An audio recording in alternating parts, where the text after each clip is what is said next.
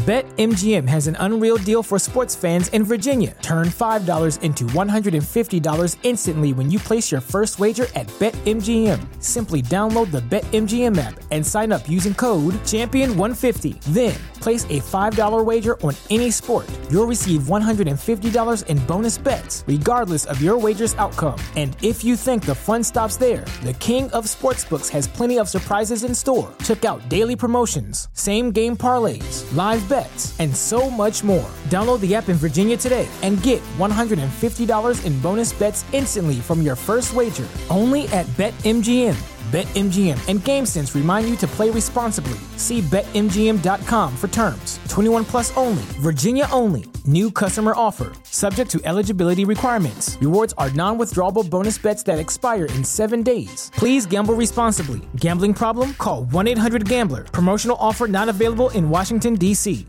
Say goodbye to your credit card rewards. Greedy corporate mega stores, led by Walmart and Target, are pushing for a law in Congress to take away your hard earned cash back and travel points to line their pockets. The Durbin Marshall credit card bill would enact harmful credit card routing mandates that would end credit card rewards as we know it. If you love your credit card rewards, tell your lawmakers hands off my rewards. Tell them to oppose the Durbin Marshall credit card bill. This is Jordan Grace, and you're listening to the Social Suplex Podcast Network. BWB, this is One Nation Radio. You better get it right. Rich Latta, James Boyd came to give them life. The Blackest Wrestling Podcast has come to kick all ass and drop it six feet if they kicking trash. Word, let me welcome y'all to something different. And if you dig it, man, you should let some friends listen. We be getting it in, this on the regular dude. Ravish and flow, but this shit rule. See, James don't rap, so I had to break it down. The whole network, man, we coming for the crown. Raps in the columns, I keep them both covered. Making the beats too, so the listeners can bump it. Hit us with the rating, yeah, I'm saying it's a five. Before you hit it, talk, bob your head side to side. It's One Nation Radio, and this is the beginning. It's Rich, and I'm here with James. It's time to listen to One. Nation you got to unleash the power of the pyramid. This is Mike Sempervive from WrestlingObserver.com. Check me out on Wrestling Observer Live every day. And also check out your boys, Rich and James, on One Nation Radio. Uh, this is Kenny Omega. We're listening to One Nation Radio. Check it out, guys. These guys know what's up. Big Kenny Omega fans, and that's all that counts to me. Goodbye and good night.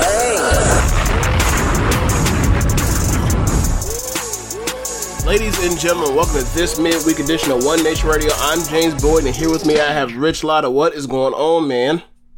Chilling, man. Um, ready to talk about Brian Danielson and the Best Bout Machine. I yeah, I, that's kind of where we have to start. Uh, but first, we have a first-time guest on the show, Rob Gatz of Social Suplex, and a lot of other things that we will not mention or get to until, until he wants to plug it himself. What's going on, my man? What's good, man? It's your boy Gats GAT dollar sign. Don't forget the dollar sign. Um, I'm so happy to be here. This is fun. I'm excited. The last time I was on a podcast with James, I got caught up with some bullshit, so I was not able to attend. So uh, this is great. This is I'm excited. I'm cheesed. Yeah, man. Long time coming uh, for Gas coming on the show. Like it, it just it already should have happened. It just like Yeah. didn't for whatever reason. But uh, yeah, glad to have you here, man. And we got a lot of fun stuff to talk about. Yeah, so uh, just in general, what we're going to start, we're going to talk about uh, last night's show for AEW Dynamite, the Grand Slam show, um, and then we'll preview uh, uh, WWE Extreme Rules that is on Sunday. We, uh, we brought Rob in because he's like one of the last of us that's still watching uh, the main roster. We definitely, definitely, definitely need our handheld to be guided through uh, that kind of uh, territory, that kind of uh, terrain to be able to cover this. And um, we'll, we'll discuss that. And then after that, uh, we'll get plugs from him, and then we'll um, then transition on to uh, the, the the final night of uh, the Stardom Five Star Grand Prix. Um, so yeah, like you know, guess let's get to it so we can talk about Dynamite from last night. And man, um, it, you have to say it's a great show because you got a great match. Uh, like the other stuff after that really didn't matter. But I, uh, man, it was it like the atmosphere, the crowd. Um, it looked like WrestleMania in there. It really did. Um, the ramp, the, Daniel Bryan coming out there, it was awesome. It was just awesome. Yeah, man, I I was really impressed. Like this is like uh the first time AEW's in New York City. Of course, that holds its own you know historical reasons of significance. We got you know my two favorite wrestlers ever at this point, uh Brian Danielson, Kenny Omega, absolute classico like the spaghetti sauce. Um, and then like you said, the rest of the show just kind of fell into place after that. But there's also something else on the show. Like I have uh, some written out and prepared to discuss. Talk about Cody. Uh, I'm definitely going to clip this uh, and pop it on the YouTube channel and and try to circulate this because I, I think I covered a lot and I just wanted to have my thoughts organized on it. But um, yeah, loved the show last night. Definitely that that opener was like five star match, like classic. I, it's gonna be the the start of like a uh, you know hopefully a, a, a defining series. Yeah, Rob. So what, what do you think in general as we go through? I, I agree. Um, I think that Daniel Bryanson was Bryan was able to put on the best TV match of this year after putting on the best TV match of this year already. Um, I think that his his leaving with Roman Reigns was probably the best thing that we were going to see on TV until he wanted to show his ass last night. Um, and trumped that. I personally have it as my third best match of the year, just in totality of what I've seen. The only two matches that I feel made me feel anything more than what I saw last night was Bianca and Sasha, which I, I mean, I was there, so I have a lot of, you know, emotional bias to it as well. Um, and then uh, Walter and, and Dragunov, that match was just nuts. Yeah. But uh, uh, other than those two matches, I haven't seen anything that could hold a candle to what I saw last night. It was an absolute Mac classic. Um, just some of the things that Omega did in the match, um, the the V triggers, the the brutality of it all, just being able to see Brian back in that element of not being protected. Obviously, we know that he's worked a more protective style since uh, his suspension was lifted, not a retirement suspension. Um, and to see him kind of go balls to the wall was at times scary, but uh, it was a beautiful match, beautiful match. So yeah, yeah, I'm. Ex- I'm talk about it and get into it. Yeah, man. So I, I guess we can just jump right into it. Uh, Yeah, so- unless James, you got something else? Yeah, I mean, I mean, you know, I'm here for, for the breakdown. I'll try to be really quick because there's a third person on here, but yeah, um, just match starts with just um, incredible uh, battle of chops, uh, and then Daniel Bryan adds with his chops and pairs it with his kicks, his mid kicks. Um, it, it was just it was just so good and they took their time and it was paced perfectly like uh for what they were going for. They were going for a 30 minute draw you knew it, you felt that they were going long. It didn't feel like they were about to just all of a sudden crank it out. They felt like they were in a, in a good fourth gear uh for the from from the bell from bell to bell and um it never felt like they were trying to give you the best match they could have. They're saving that but what they gave you is like goddamn right? Um so from uh then they start teasing the high spots. Uh, they start teasing like they're going to do the dragon sleeper. Uh, Brian ends up hitting the, the um, off the top rope. Uh, then they end up doing with uh, Daniel Bryan ends up getting his uh, his backdrop off the top rope. They eventually do do the uh, the flip over dragon uh, suplex off the top rope. Uh, Dan- or Omega saving his V triggers for late. Um, kick start kick going off. They end up on the outside uh, Omega basically climbs all the way up the ramp after getting it on top, and then like hits like a just jumping V trigger to the ropes from um, like forty feet away. It was awesome, or fifty feet away. Great. Muda style. Yeah, yeah. Mudamoe went further, but you get, but d- definitely invokes that. Um, then they get back in and they start going back and forth, and this and they and they end up going to a draw. And the thing that I liked about it was it wasn't a draw where it's like somebody was actually beaten. It was there was way there was more match happening, and they were in the middle of it, throwing back and forth, and then the bell rang and action ended. Um, that's one of the best ways in, in, in draws. I've seen a lot of them watching Stardom over the last uh, year. So, like, I know what a good draw looks like. So, that was definitely uh, a smart decision is instead of having Brian, having him, you know, having Omega holding on for dear life until, uh, uh, until the bell rang. Like, just keep it going and then we'll see eventually we'll get a winner in the next 30 or whatever else after that. So, I thought, it, I thought just an incredible match. I'm not, um, I've been watching a lot of freaking um, Grand Prix, so like I'm kind of tainted by like you know I watch a great match that goes for thirty minutes and that's great. Like I've seen matches with like higher pace action that have been going like fifteen or twelve minutes. And quite frankly, like the high end of it is higher than what they did. So like I'm kind of skewing it. So like a lot of people are giving it five. I'm not blaming people for going five on that. I gave it four and three quarters, and a four and three quarters of me now that I'm jaded by watching so much fucking wrestling every single every single week. Like that still puts it at like one of the five or somewhere in the top ten best matches I've seen this year. Like that's kind of that's kind of where I'm at right now. So anyone giving it five, I'm probably being a, a rating Nazi. I probably belong on grapple.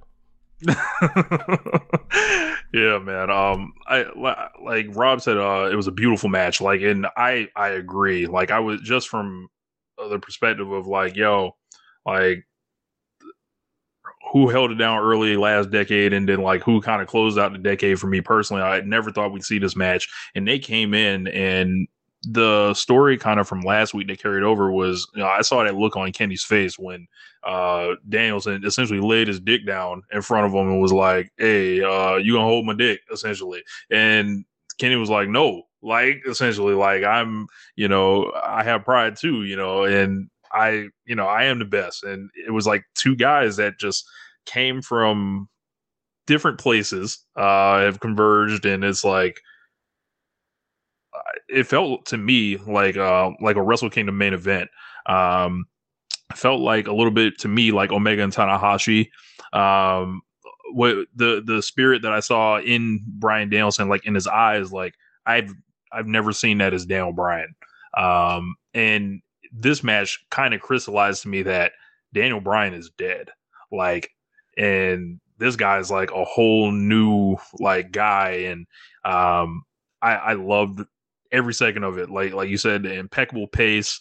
Um, just like uh, as dangerous as quote unquote things were, right? Kenny Omega was protecting him almost every second of the every step of the way. I saw people like trying to trying to do the safety uh police thing, and I was just like, uh, I I was wondering what they were talking about. this wasn't some super dangerous match. This was yeah. Like so, I can I, look. I can I can show you a number of Syuri matches from uh, the last like s- three months where he's where she's dropping people on on her on their head on their and on their necks with emerald flowsions. This is this was not none of that. Or kicking their heads off with buzzsaw keeps them protected. This was this was not that. Big Like, do people not- Watch Nia Jax matches. Well, I think I think the part where where it's her is like, well, that is unpredict. That is un un uh, uh what's the word? Um, Unplanned. un- unagreed upon, unplanned things that go awry, as opposed to like when, when it's um Naito and Ibushi from a couple years ago when there is like so, something went like an inch wrong, but they were plan- absolutely planning on doing a neck a neck bump on the on the apron. Uh, so yeah, you know that's a, that's the difference. Like Nia's like that's reckless. Like them was like nah, they agreed to it in, to that kind of uh ridiculousness. Um, I but you know yeah, I I watched that match and to me um to be quite honest with you, I felt like it was a perfect marriage of what I've seen from both of them for the last decade. Um, this what that you know when people talk about are, is someone going to have a Daniel Bryan match or somebody going to have a um a Kenny Omega match? I've seen, I know what a Kenny Omega match feels like. I know what a Daniel Bryan match feels like. A Daniel Bryan match feels like WrestleMania 35 against Kofi Kingston, where he's working his ribs and then has Kofi overcome that over time. Um, same thing when he was wrestling Adam Cole uh, later that year at um, when he uh, when they had to say when NXT had to save that episode of SmackDown because the dudes were because uh, the the plane was missing parts, quote unquote. So Right, right. like it felt like a perfect marriage. The, it felt like you know, quite honestly, like Omega's last match um in the in the Tokyo Dome against Tanahashi, like where it's like two people's two people's have philosophies and and, and, how, and how a match supposed to go, and then like they met halfway and it was seamless. It like it was like they're going to have a better match eventually, but like their chemistry is just instantaneously there. Yeah, like and, and when this was done, and this is this is no shade, and you know we've you know we've broken down the you know the, the Hangman. I wasn't thinking at all about Hangman Page after this match, and I don't. And to be honest, if you guys want to keep it funky with yourselves, I'm sure you weren't either. No, I I, w- I was thinking about Hangman. Um, I definitely was thinking about Hangman because Was it this is sorry a for him? I- yes. Um, okay, it was a- let's let's touch a- on that then. Exactly that. Um, so my my issue, and I was gonna I was gonna get into this. Um, um, I'm happy that Daniel Bryan had Oh, Bryan had a match with Kenny Omega. It's a match that should have happened. Um, Rich, you and me, we've talked at lengths about different things that WWE did wrong with Daniel Bryan. With Mhm. the fact, you know, when Daniel Bryan came back, it was like, okay, there's these feuds that we can put him into, and we do, we saddle him with a feud with KO and Sami Zayn. Uh, okay, sure, all right, but whatever. And then they put him in a feud with Big Cass, and we're like, okay, but really? And then Where is that? and then you turned him heel. And then while we ended up getting a revelation with Brian Brian Danielson being heeled, like he was great at the role. There's no reason he should have been heeled. There's just none. There's there's Right. really none. And then when you finally get to a point to where it's like, okay, we have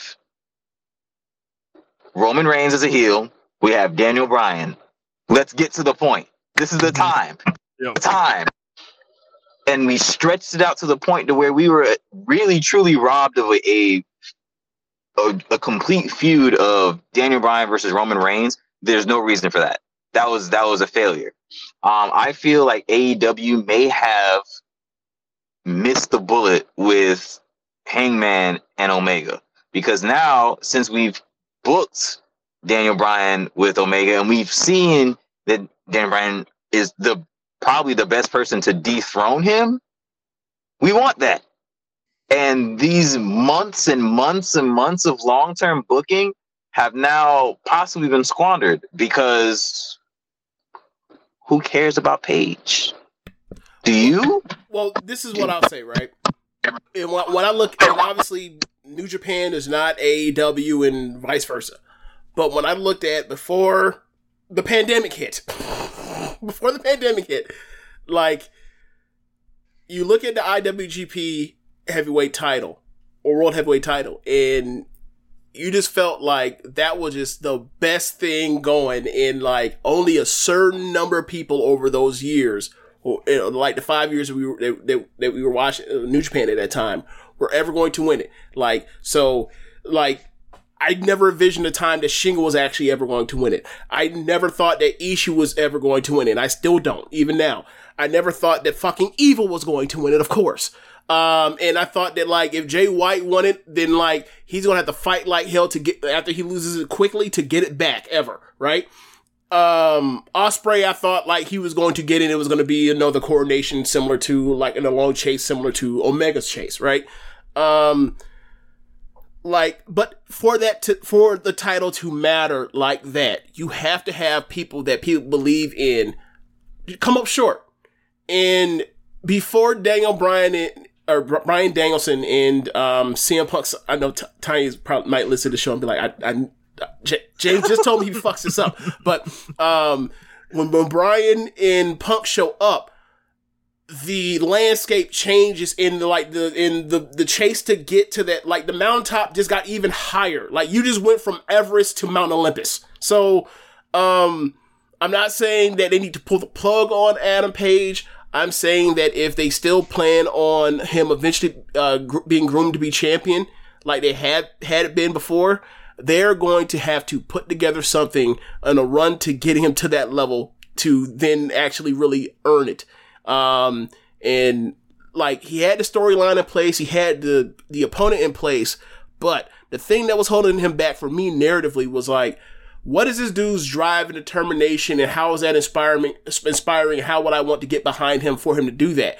And for me, it was always missing, and it didn't mean that it couldn't be filled in, but it had to be to where he has to start doing, uh, you know, he had already done the Pac stuff, but he had to start, I guess, going back to that with like Malakai Black or Cody or Moxie, whoever else, to kind of get him like some something besides being tied or, or stapled to Kenny Omega or the Young Bucks on his own, quote unquote, to kind of say that like this dude is proving and deserving. He's gone out here and done it. Like nobody has these kind of questions about Darby Allin, for example, right? Because they ain't about the about the star power of uh, bringing in former uh, you know, SummerSlam main eventers and stuff, right?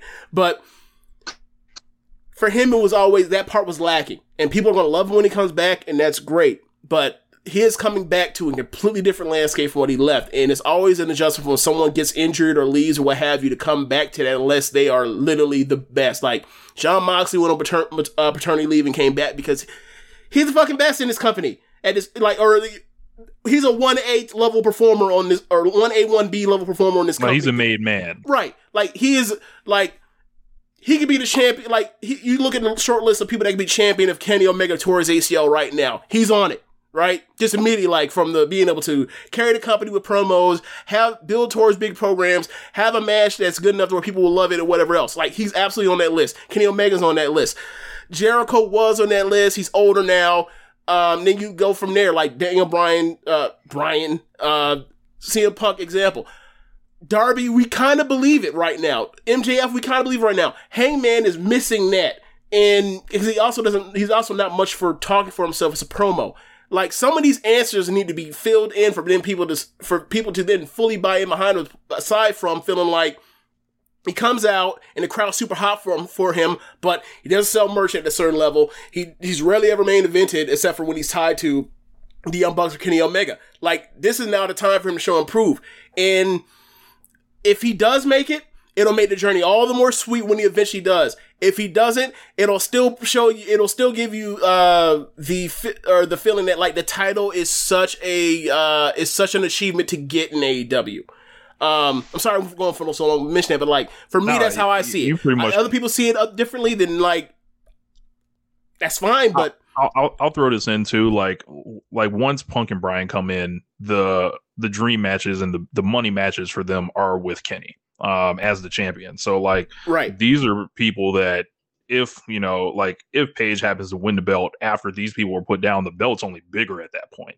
And you know his paternity leave, I think, has to be factored into this. Um, they gave him the Horseman style beatdown, which to me is a flashing light, uh, flashing sign that he's going to come back for every person that like put boots on him.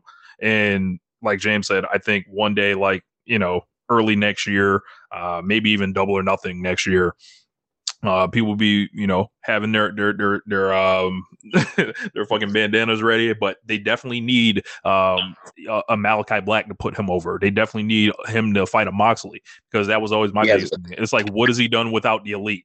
Like, and it, it, it's like you know, Team Taz. He beat Brian Cage. Uh, he beat Matt Hardy. Uh, Yeah, but but people were hot for that match. People were hot for that match. Um, and I was I really did dig that match he had with Cage. Um, and in you know it showed that people are willing to get behind him.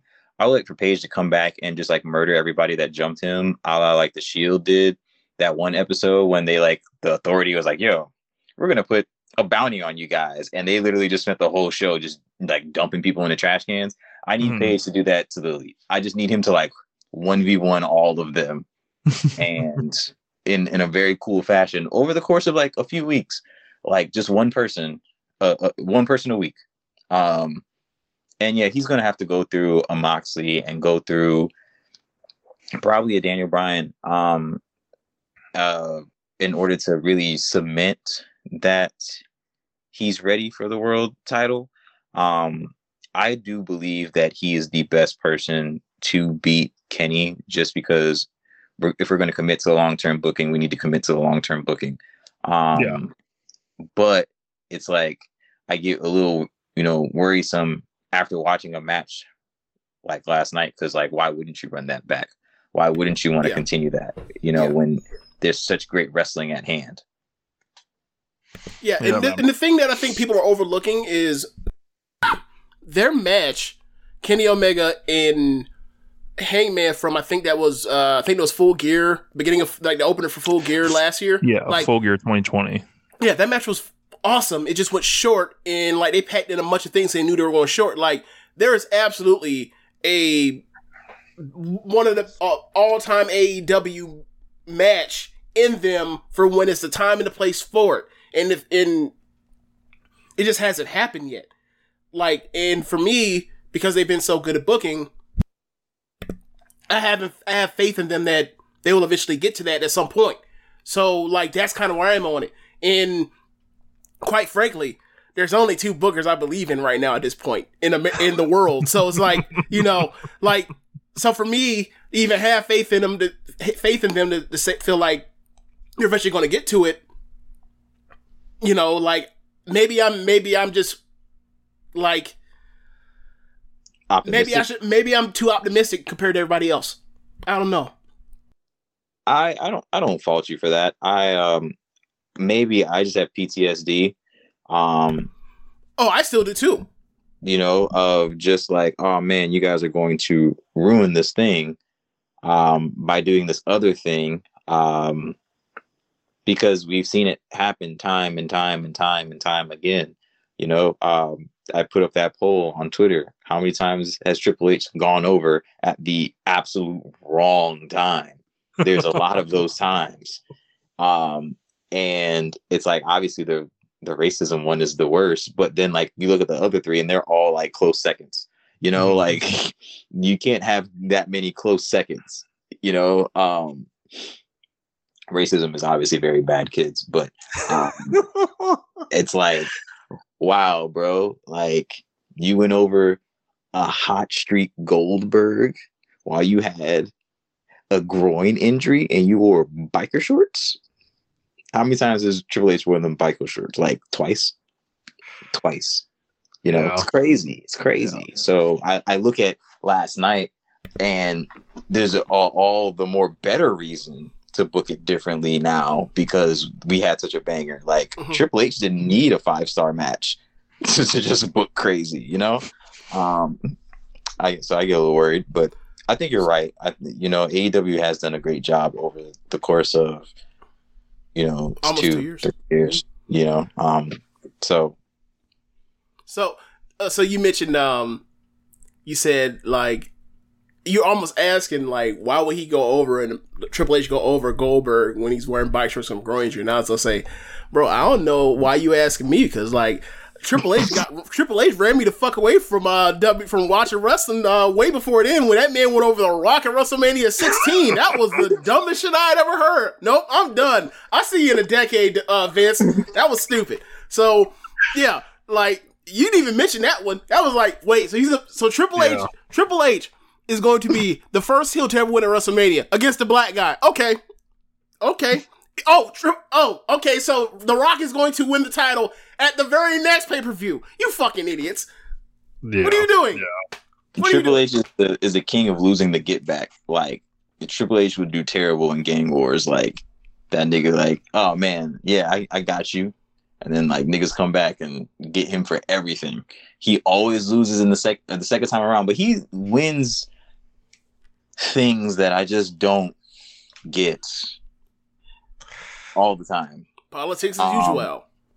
I, I think the, the the most egregious thing that I ever watched outside of you know Triple H, obviously, um, going uh, over Booker T is uh, Jon Moxley's second best singles match in WWE. Um, his first best singles match Roadblock. is always huh?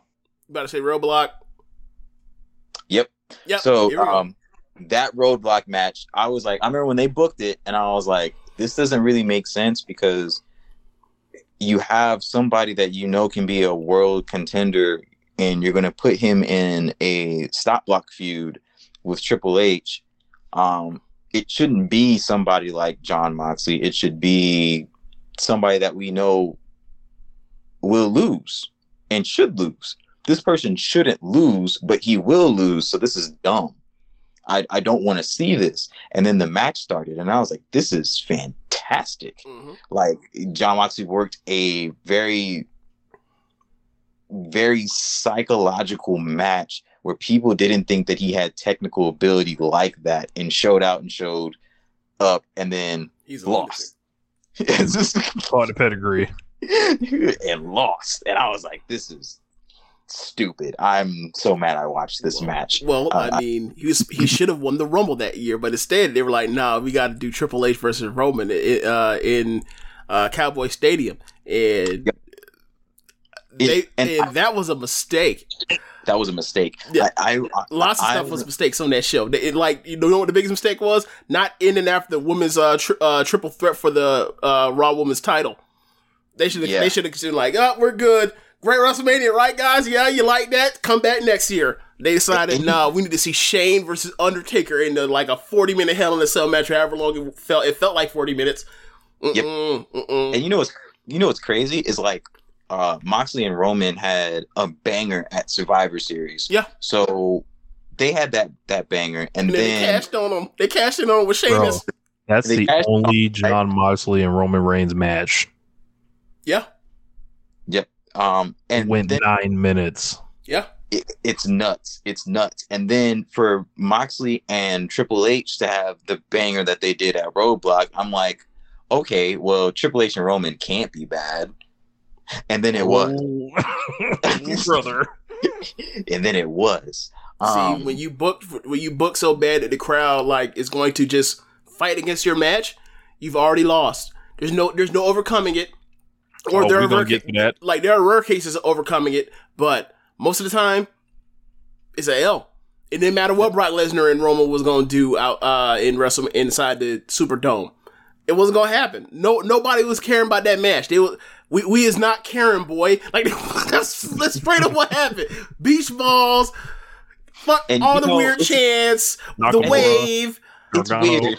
It, it's weird, man. I, I, I think about things that were that were wasted in the fire, and it's just like um, that was also the year that they gave away the triple threat between Roman, Brock, and and and Moxley, which was also a banger.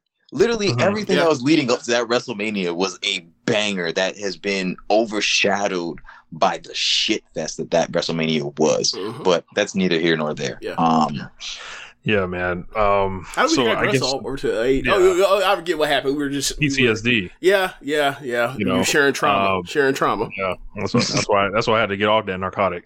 But um, yeah, Bryan Danielson, Kenny Omega, all time match, uh, classic match. Uh, can't wait for the next one. But moving on, uh, MJF defeats Brian Brian Pillman. This was just kind of a match. I thought Pillman would uh show more in this match because he's pretty much been getting better. Like I like I say every week, like this year he's been better, but um. Yeah, this was this was just MJF. Come get you some heat and, and get a win back. Yeah. Um, I think that um in one of the rare booking uh missteps that AEW has had um was booking MJF and Jericho. I felt like that feud went two matches too long.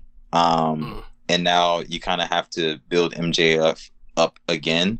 Um and it's just very interesting, you know, and uh, for for belt's sake, he's probably the third biggest heel on, you know, on AEW programming, and I feel like he's a little weak now because he lost that big monumental match um, to Jericho plus Hubris. So um, I fully went to this match like, oh yeah, Brian Pillman's definitely taking the L. Um, the match itself was was solid. Um, MJF doesn't really do anything for me uh, between the ropes, but you know his mic work is impeccable. His character work is impeccable. Um, Wait so- till you see him in there with like a um like a like a super worker of his age. He can do everything they can do. Like for example, I would say check out this match that he's had with uh with Sammy Guevara and also with Jungle Boy. Jungle Boy match was what the uh, I want to say that was Revolution 2020. That was double or nothing 2020. Yeah, yeah, like it's like four and a quarter. Like he is really good with his contemporaries that are like at his level, and he runs mul- multiple styles. Like he can be, like he can, like he could do the freaking, you know, Jerry Lawler, carry Nick old man Bockwinkel, match. old man Jim, you know, doing all the right way Cornette stuff, and then he can also break in and do like you know do modern indie style that you would see at the top of takeover card. It just depends on who he's in there with, and um, I like him when he's wrestling younger guys. Quite frankly, people that are higher level, like he's he he's good at that. Um, but when he's wrestling other people, it's about him getting his heat. He is going to try to get his heat like he is fucking Jim Cornette, except a wrestler. So it's a it's it's a ta- it's a give and take with him at times. And I, I uh, think he'll grow on you like once you see more of him like in the ring at least. yeah, like wait till you see what's what he the stuff he had, the clubs in his bag. You'll see. Okay, that's fair. Yeah. That's fair. Um, and, and it's not anything where I feel that he's bad. Um, Okay. I, I absolutely do not feel that he's bad. He's a, he's he's definitely talented. Um, and I really don't have any room to say that he's not, especially considering the caliber of some of the wrestlers that I enjoy. Yeah. Well, Like look, I'm just saying. I, I'm just saying. No, no, I'm just saying. Like, you haven't watched much of him. Maybe, maybe he does have one in the match that still leaves you cold. Like, like I'm sure you've watched Young Buck matches and know that like great, but also be like, eh. That's exactly how I feel about the Young Bucks. Yeah, honestly, like- um, I'm just, well, I, I didn't want to get into a, di- a huge digression about it, but like, like that's like the people that don't like like them for the most part that are reasonable. That's kind of how they feel about them. That I've noticed is like they're like they acknowledge like they can do a million things and like all that stuff's cool, but like you just kind of feel like like it's a it's a sugar rush and like maybe I don't want sugar today. Um, yeah. so, but like MJF, like he has multiple styles. I just say over time, you know, over time he It'll may grow. grow on you. He may grow on you. Yeah. Um, but, But Pillman. no, So we're so Rich. You you said this before. Like I never thought Pillman necessarily sucked, but you watched him a lot more than I have. So like, where do you, where when you first started watching him, where do you think he was, and then and now where do you think he is? I I didn't think he was a major league pro wrestler as of like last calendar year. Wow. Like if his name was Brian Johnson, he wouldn't be in the promotion. Well, that's true. um, That's at that level. But like in This- this sometime earlier this this year, nepotism. yeah. Um, as he got like you know the early yeah earlier in this year, like when he got in there with Miro and um Uh-huh. he got in there just kind of like more with Griff Garrison and they they linked up to the Varsity Blondes act, Mhm. and then you would start seeing like him start trying to find his voice in promos and uh him translating to the ring. I just thought it was he's on a like he's finally putting it together to where I'm like, okay, yeah, he he can hold a spot in the promotion. It's not an embarrassment for him to get a match on the show. Um, it- he's not strictly a dark guy. Um, he's Well, not I- I- Charlotte Flair, but he's also not Dominic Mysterio. correct, correct. Like, um, yeah.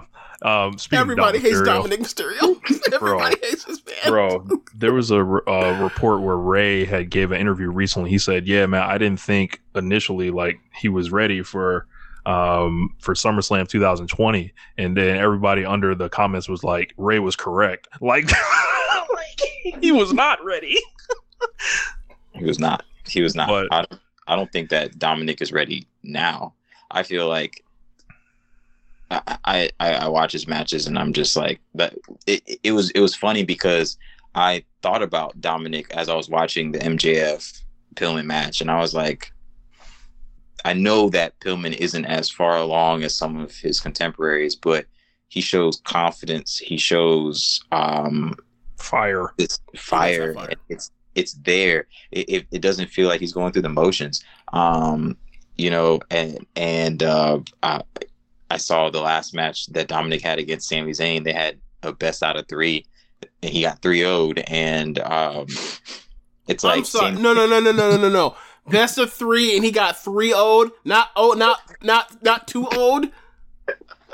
He beat him two oh, and then said run it back and beat him a third time. You lying? You're fucking lying. oh my god I am not. I, I kid you not.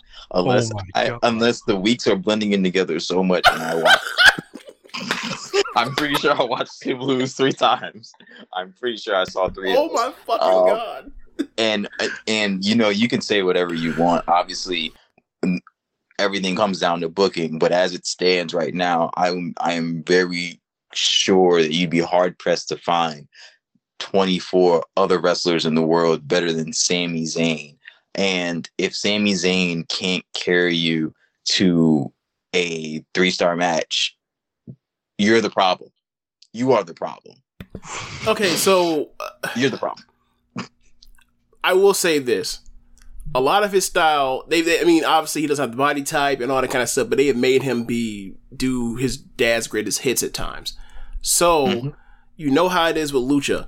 Bad lucha is worse than any other bad form of wrestling around the world. So do you think it's actually him, or do you think it's the fact that he's not good at doing lucha things? I think that it is that he is not good at doing lucha things. Um, Okay.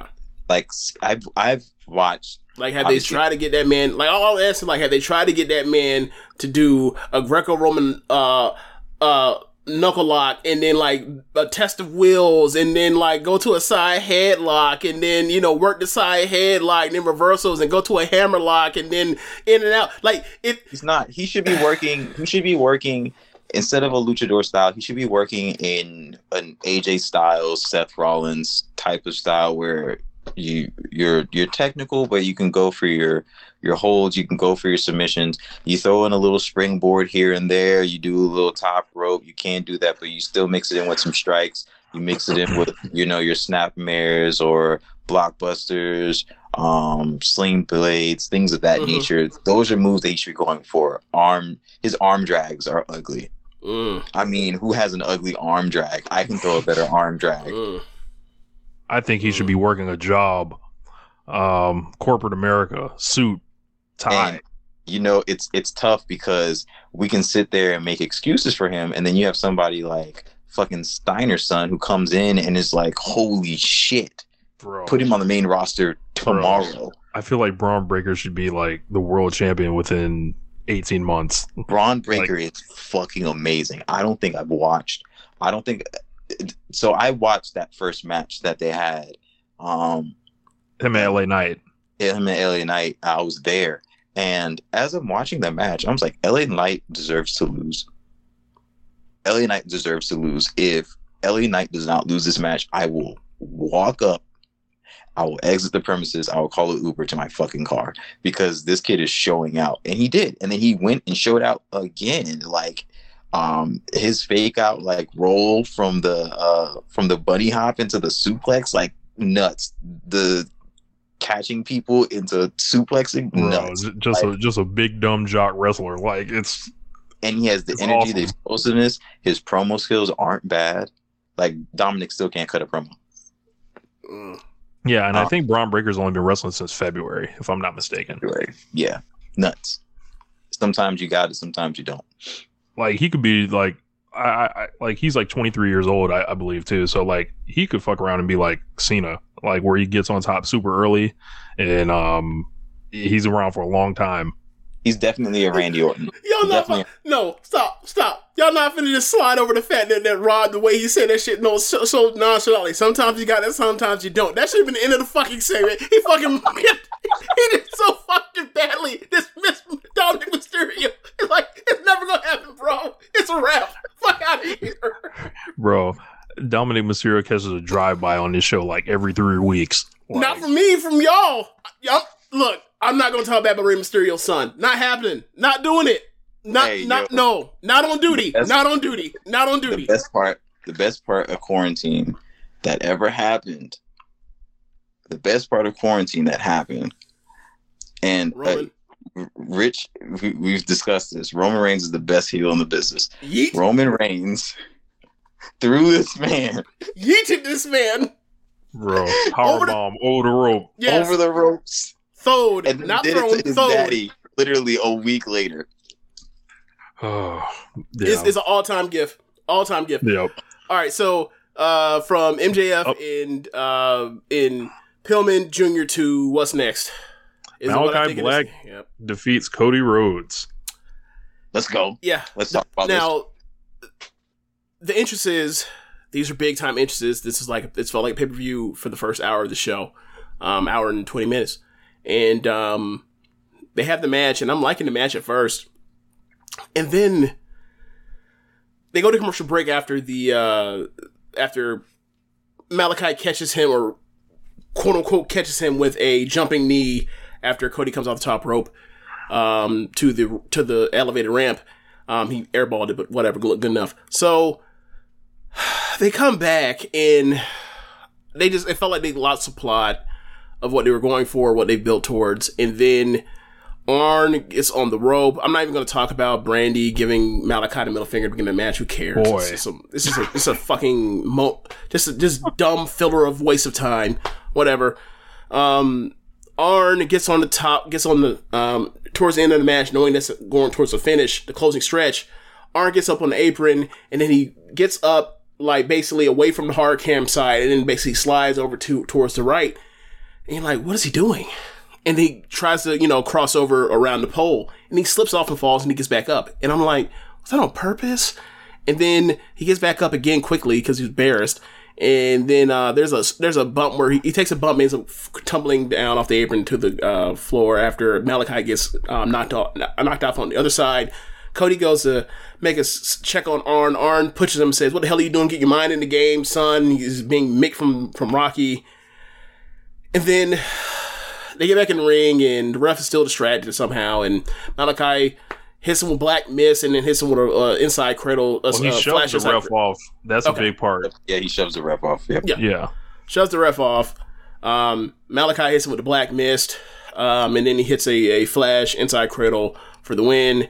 And I don't see how this was a satisfying conclusion for any of this, which means that it must continue, which means like for the first match ever since Malakai's been here, since, or the first thing ever since uh, I think it's Fourth of July weekend or week. Like there's gonna be something Malakai Black's gonna do that I just don't care about. Like I don't want a rematch. This served no purpose for me. This was not the match I was expecting or wanted. It's it's more of the bad Cody. And like you look back at the totality of this run um he's been on um since TV and it feels like we're getting less and less enjoyable things out of Cody. Yeah, man. I, I thought this stunk. Uh, and as far as like the, I, I thought the ideas stunk. Like, um, as far as, um, like the, the Brandi thing, the the Arn taking two bumps, the Cody Rhodes coming out looking like a fucking slave master again, which I'll get into in a second. I haven't forgot that thing I prepared, but um, I think, uh, matter of fact, I'll, how about I just go into it now? Yeah, let's. Um, Yep. So, um, you know, this is uh, the problem with Cody Rhodes. Cody Rhodes is broken. He's a man without a country in a rapidly changing landscape that is going in a direction not toward him. The AEW of 2019 doesn't exist any more than the AEW of January 2021. He feels so far away from the level that Omega and Danielson was on, and I'm not referring to work rate. His constant breaks bring him back to a new world every time he returns. So narratively, he's stuck in the same place while everyone else moves on. In AEW, their history is still being written, and they aren't riddled with the landscape of, of baked-in hopelessness. And while he's still valuable, he's been out in the sun far too long in his current presentation. There's nothing interesting about him. There's nothing cool about him. He's blown through territory angles like cocaine around the 86 Mets. He's got what people would normally call kisses of death for faces. He has an old man babyface manager and a hot woman on his arm, and those are the least of his issues. Him never being able to be the champion to me is a different answer to, as to why he got booed out of Arthur Ashe. Some of it's baked in, but he's naturally going to maintain a certain level of star status. So I don't think it dooms him forever to mid card status. The major issue, a major issue, is that he can't even lose to a champion to help them. I can't take the slave master outfits, and he's gotten himself in trouble with black folks with his promos.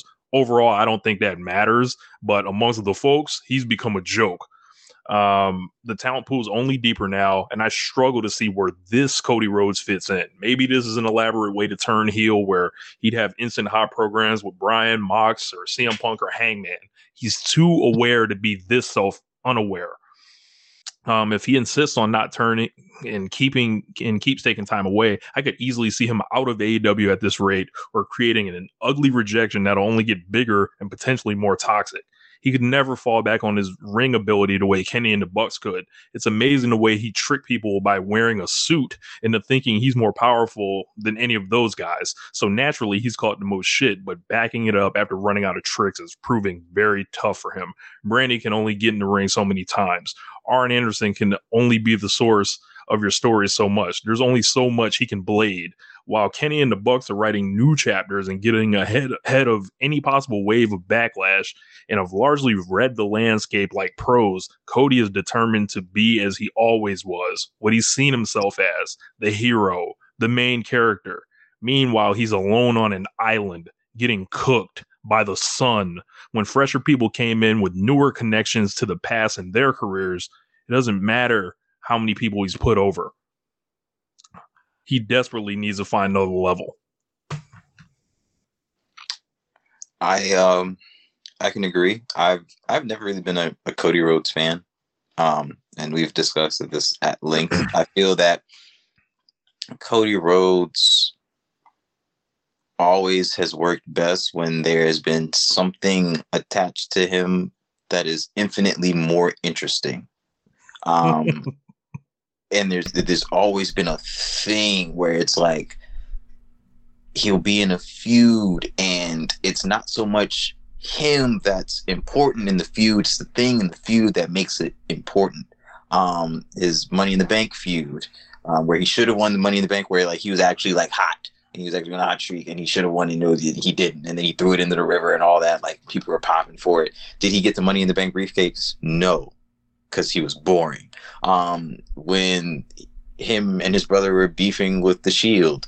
That feud wasn't cool because of the Rhodes brothers. It was cool because of the Shield. They were just the best people at the time, and it was cool because Dusty was there, and like there was a lot of, you know, emotions and bravado, and then they won the belts, and it was a great moment. Da da da da. And then what happened? Nobody really cared after that. Like the Shield kept being cool as fuck without the belts, and the Rhodes brothers were not that cool with the belts. Um, he's been in AEW now, and I've watched um, some Cody matches, and I've you know kept up with feuds, and every single time I'm just like, meh.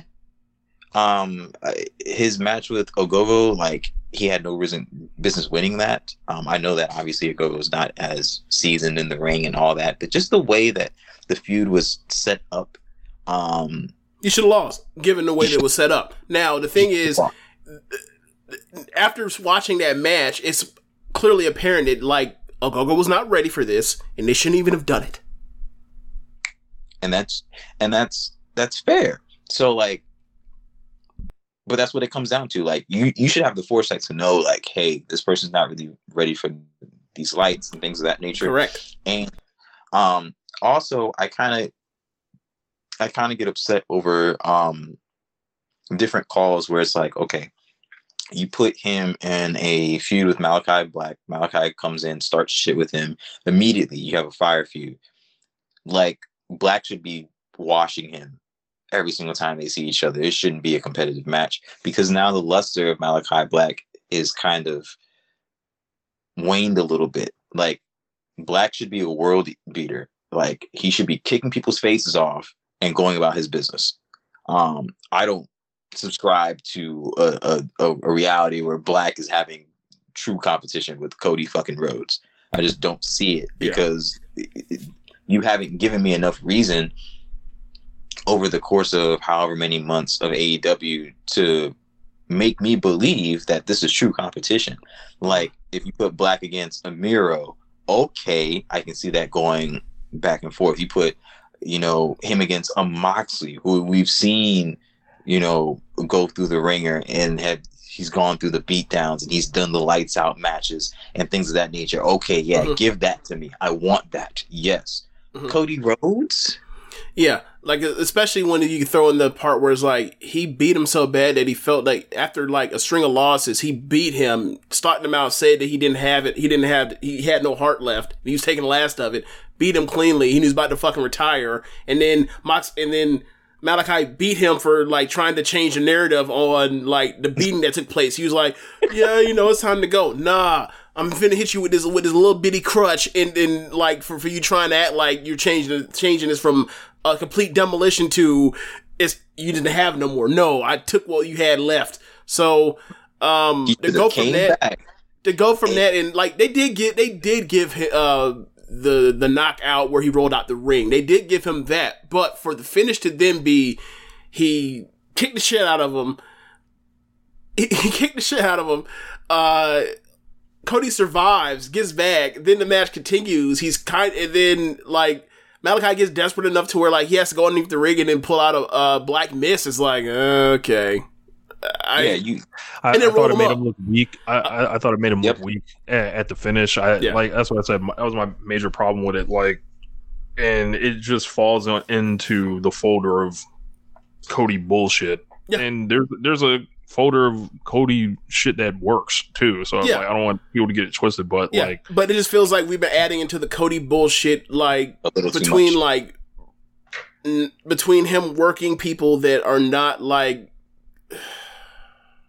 it feels like almost charity to the point to like him doing stuff in his matches that just make you make your eyes roll and like him wanting to like do like like it's almost like he wants to pull out his daddy's handbook so badly on every fucking big match and it's like bro know when to hold him know when to fold him know when to like put that keep that shit like on the tuck like we don't need to see that shit all the time and we don't need to see that shit multiple times in matches like there's nobody else that has had like pay per view and big matches on AEW where I've rolled my eyes at more during during uh than Cody's matches, and it's like, bro, like read the fucking room. Like you're a big part of why this thing is what it is, but like you like you doing this stuff in your matches like makes the crowd groan, and now they resent you. Like it's been happening ever since um the Ogogo stuff. And then he leaves and he comes back and it's like, and then he leaves and he comes back and then he and leaves. people are comes back. saying that Like, him leaving is the answer again. It, it's no, like it's not. that- it's making it not. worse. It's it's exacerbating the problem that he keeps leaving and come back. And I've been pointing this out. I was pointing this out before the Ogogo thing. Is like, bruh, he keeps leaving and he keeps coming back. And you know, people always talk about like you leave so then uh, so that people will eventually miss you. And it's like, bro, you leave and you come back so often and so in in such short amount of time that no one even gets a chance to feel like you're like you're gone. Like, and now people are just, if, you know what? Okay, so Charlotte, her, her when she left and came back recently, how did that feel? Did anyone feel, did she feel refreshed since coming back, or did she feel like, damn, she really needs to go back and she needs to go away again? That's where we're at with Cody. Like I would have never like obviously they had you know the big show and coming and stuff like that was set up and he did what he did with Malakai the first week of July. So um it was seven weeks between appearances but had it been me like I wouldn't have probably brought him back until at least after full gear. Like it allow the new people to kind of settle in and then that way you come in like as this missing ingredient but now you come like your return is like the same uh show as Dan Bryan's first match. I'm sorry, bro. Like there's there's higher ranked dudes in you now. And that's not and look, that's not even a problem. That's that's a that's a that's another layer of it. But the main thing is you're in a you have done for him, he has done a a, a very selfless task of saying, Hey, I am one of the five or six most important guys in this company as far as drawing attention, as far as drawing eyes, as far as being able to uh draw pay-per-view buys. What I am going to do is immediately, like most of the elite did, or all the elite did, was we are going to do jobs and put people over left and right to try to get people off the ground and get get situated, and then it'll be our time. He has never got to a point where it's his time, but while it's never been his time, he has fully made everyone aware that like he is pretending to be a mid card when he's a top guy. And like mm-hmm. for me, when I watch it, and I'm seeing him work with Ogogo and work with QT Marshall and like work with all like Jungle Boy or Darby. Well, Darby's different. Darby is the, the, success story of all this. But like, look at all the other people that I'm counting up when I'm doing this. And it's like, bro, I know what you're. we.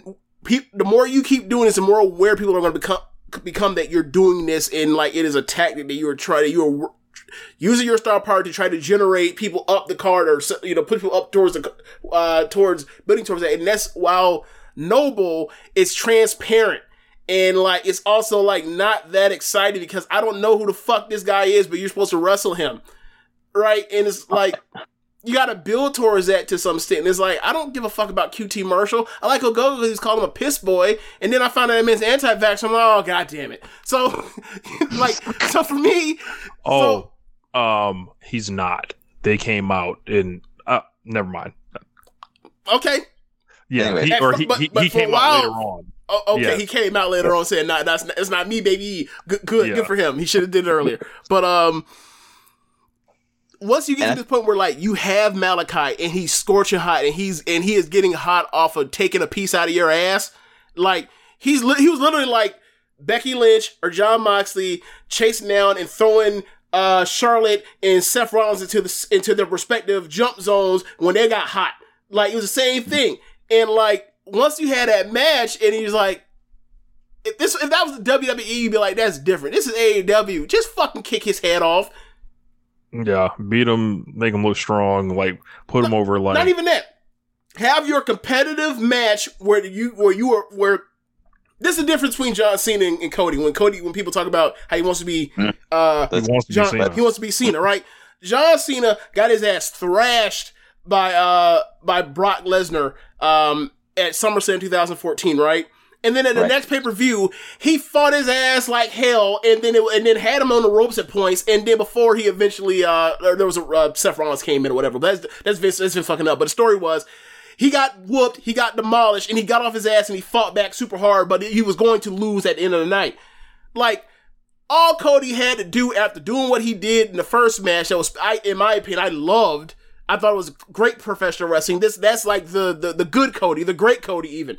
Like mm-hmm. all you had to do was come back, fight like hell, fight that dude, and then at the end you go down on your sword for him. that's all you had to do. This shit was not. Who did this benefit?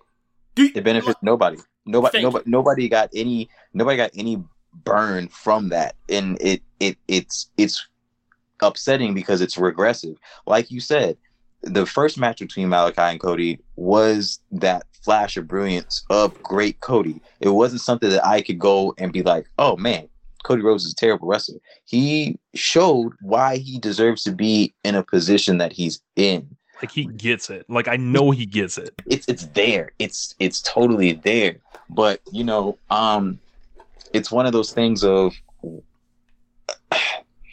you you have to know how to play the role you you you, you have to understand that even though you are a a great wrestler if you're not playing the role correctly or doing the correct thing. It doesn't matter what your ring IQ or your skill set or your move set or whatever the case may be may be because you can still turn in a bad match.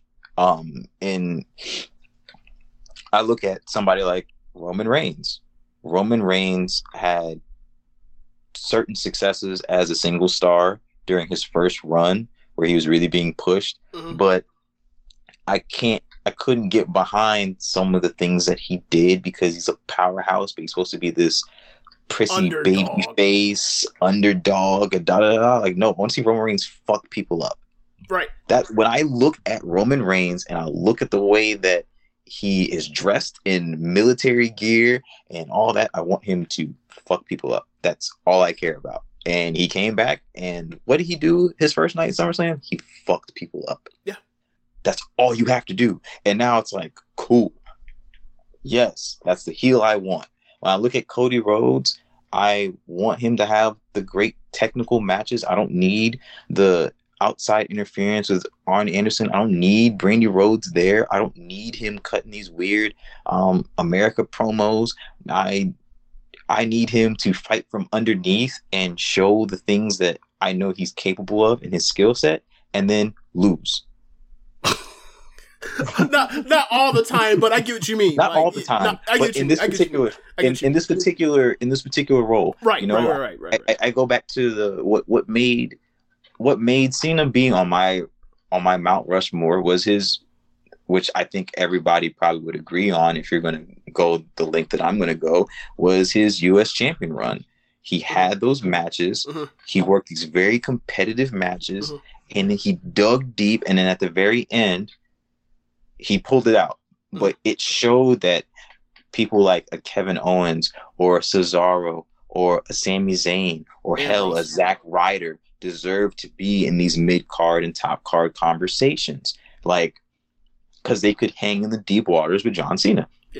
It's the same thing that Cody Rhodes should be doing and could be doing, but instead it's this weird 50-50 like these people I'm going to beat and these people I'm going to lose to um and then I'm going to try to get my win back and it's going to be kind of like overbooked, but I'm still going to lose here. And yeah, I should have lost, but I'm going to lose in a way that you probably didn't think because I'm going to try to be creative with it. Like, no, bro, just get your head kicked off. Right. And like the TNT stuff for the most part, I, I enjoyed a lot more than I thought I was going to.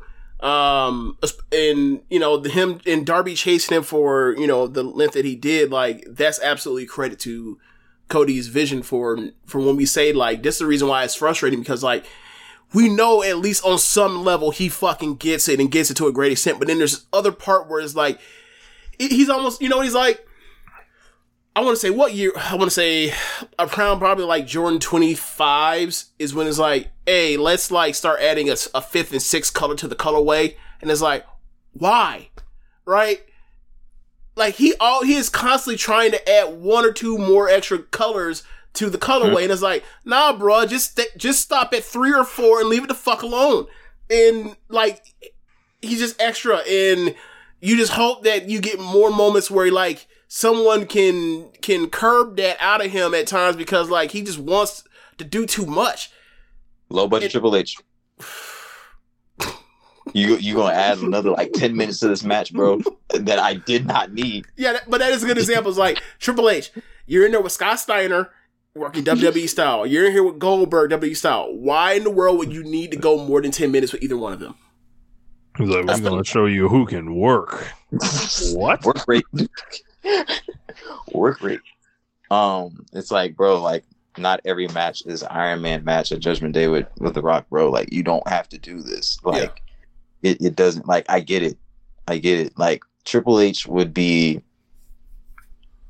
Triple H would have way more four stars and close to five star matches if they were cut by like ten minutes.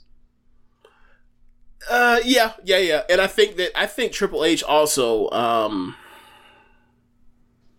I think that a Triple H didn't like basically like gain 30 pounds from what from uh, WrestleMania 15 to SummerSlam 2000 or uh, 1999 like and was in this era like he'd be a, his whole entire game would have been different. Like his whole entire game would have been different. In you know it's one of those weird games. Like he basically like morphed into what Vince McMahon or what he needed to succeed in WWE and like what he was when he was younger or like in the early stage when he was in a mid card or, or fighting the IC scene with with The Rock or whatever. Like that, his entire trajectory changed and like because he got bigger, he like it was, it, his whole career is like you can go over that with a fine tooth comb or whatever else, and then talk before you even get into like the politics of him being paranoid because he was never the A side of anything. He was always the B side to like do enough B side stuff that he become the A guy, and then like Vince loves him forever and just pushes him down everyone's throat. But uh, yeah, like yeah, there's a lot of similarities with with Cody in in in um, Triple H, but I just think that I think Cody's kind of in his prime years, and like I look at like the stuff that I saw in Triple H, and uh, this is a conversation that me, Rich, and Ra were having on Twitter, and I just look at like the amount of things that like he does that frustrates me to no end, um, because he makes wrestling more difficult than it has to be. Uh, mm because uh, like he wants to do this theatrical shit when it's like, nah, man, just add just little pieces here. Uh, and I, I think of like Triple, Triple H in his prime or like times when he became like the early stage of his part time run. And I'm like, I'm comparing this stuff. I'm just like, uh, Rich, Rich, uh, say that he prefers Cody, and that, and for me, just like, nah, like Cody is just, he's way too, his hit or miss ratio is way too off it's way too like all over the place and yo-yoy and roller coastery for me to like to to be on that. I think Triple H is still better than him and it's prime for prime. And see, that's like, my opinion. I, and, and I think about really just even just this Malakai situation. I was hyped for this match. Same. Um, and and and basically going off of the match that they had a few weeks back, so I was like, oh, yeah, we going to get into it. Like, I feel like this is just going to be a slobber knocker. And it was hot cross buns, bro. Like, Lloyd just, just got in the chat. Man, man, we, we done spent like the last 20 minutes going at him. You're going to have to catch it in the archive. But um, yeah, I, I don't know. Like, I feel like Cody from 2018 to right now, like, I'll take his, this three year run over almost any three year period in Triple H's career.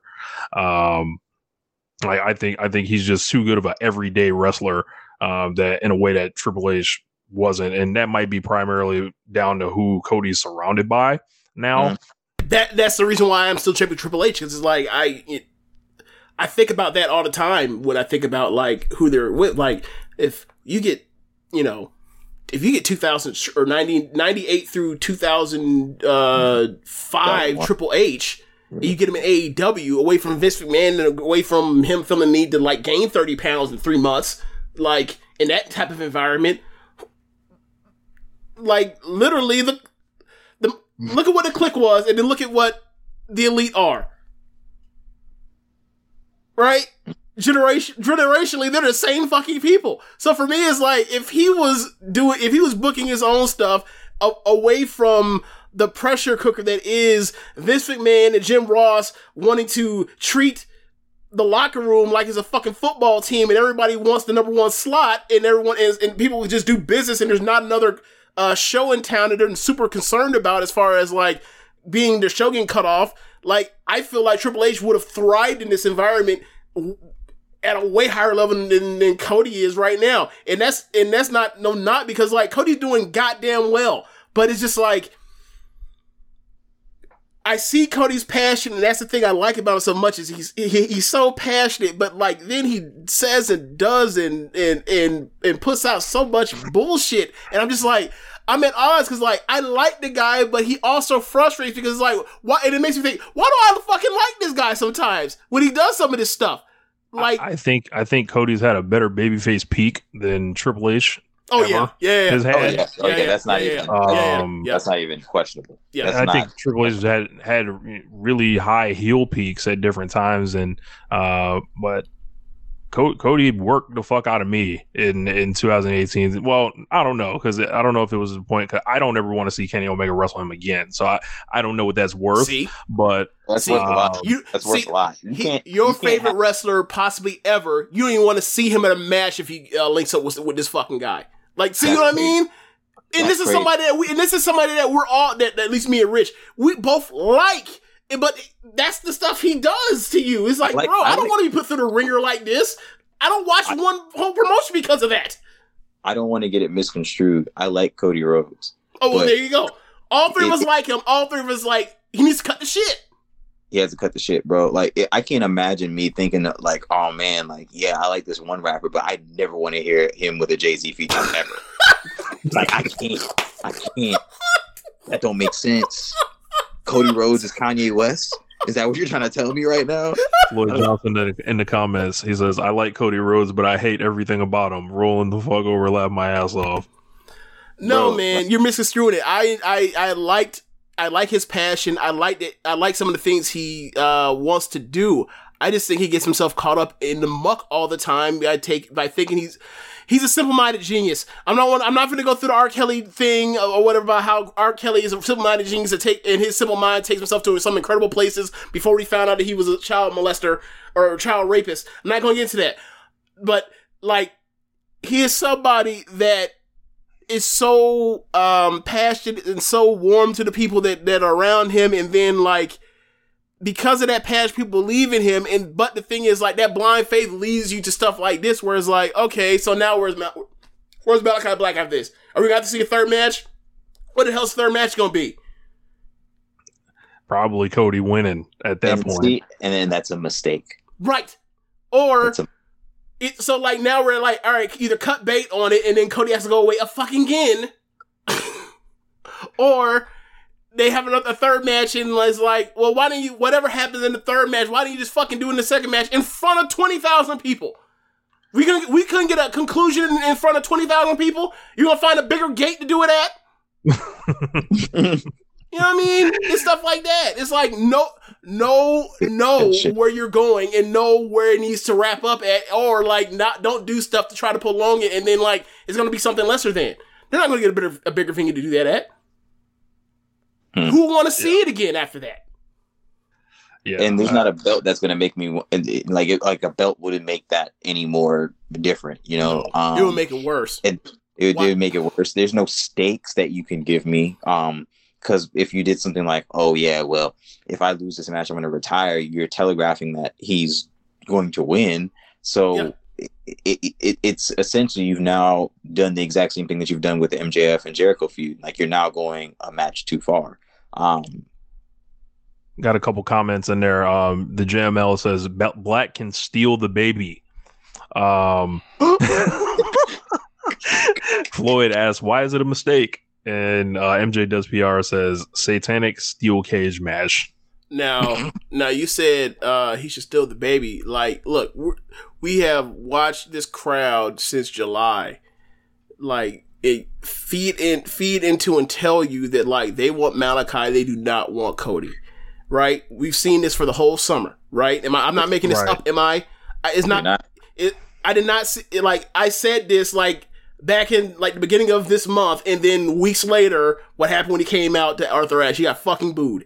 Right? So, and it's not it's obviously like not, not like I foresaw this like I'm some visionary. Like he got booed against Ogogo, but if Malakai Black steals, what's what's the baby's name? Liberty.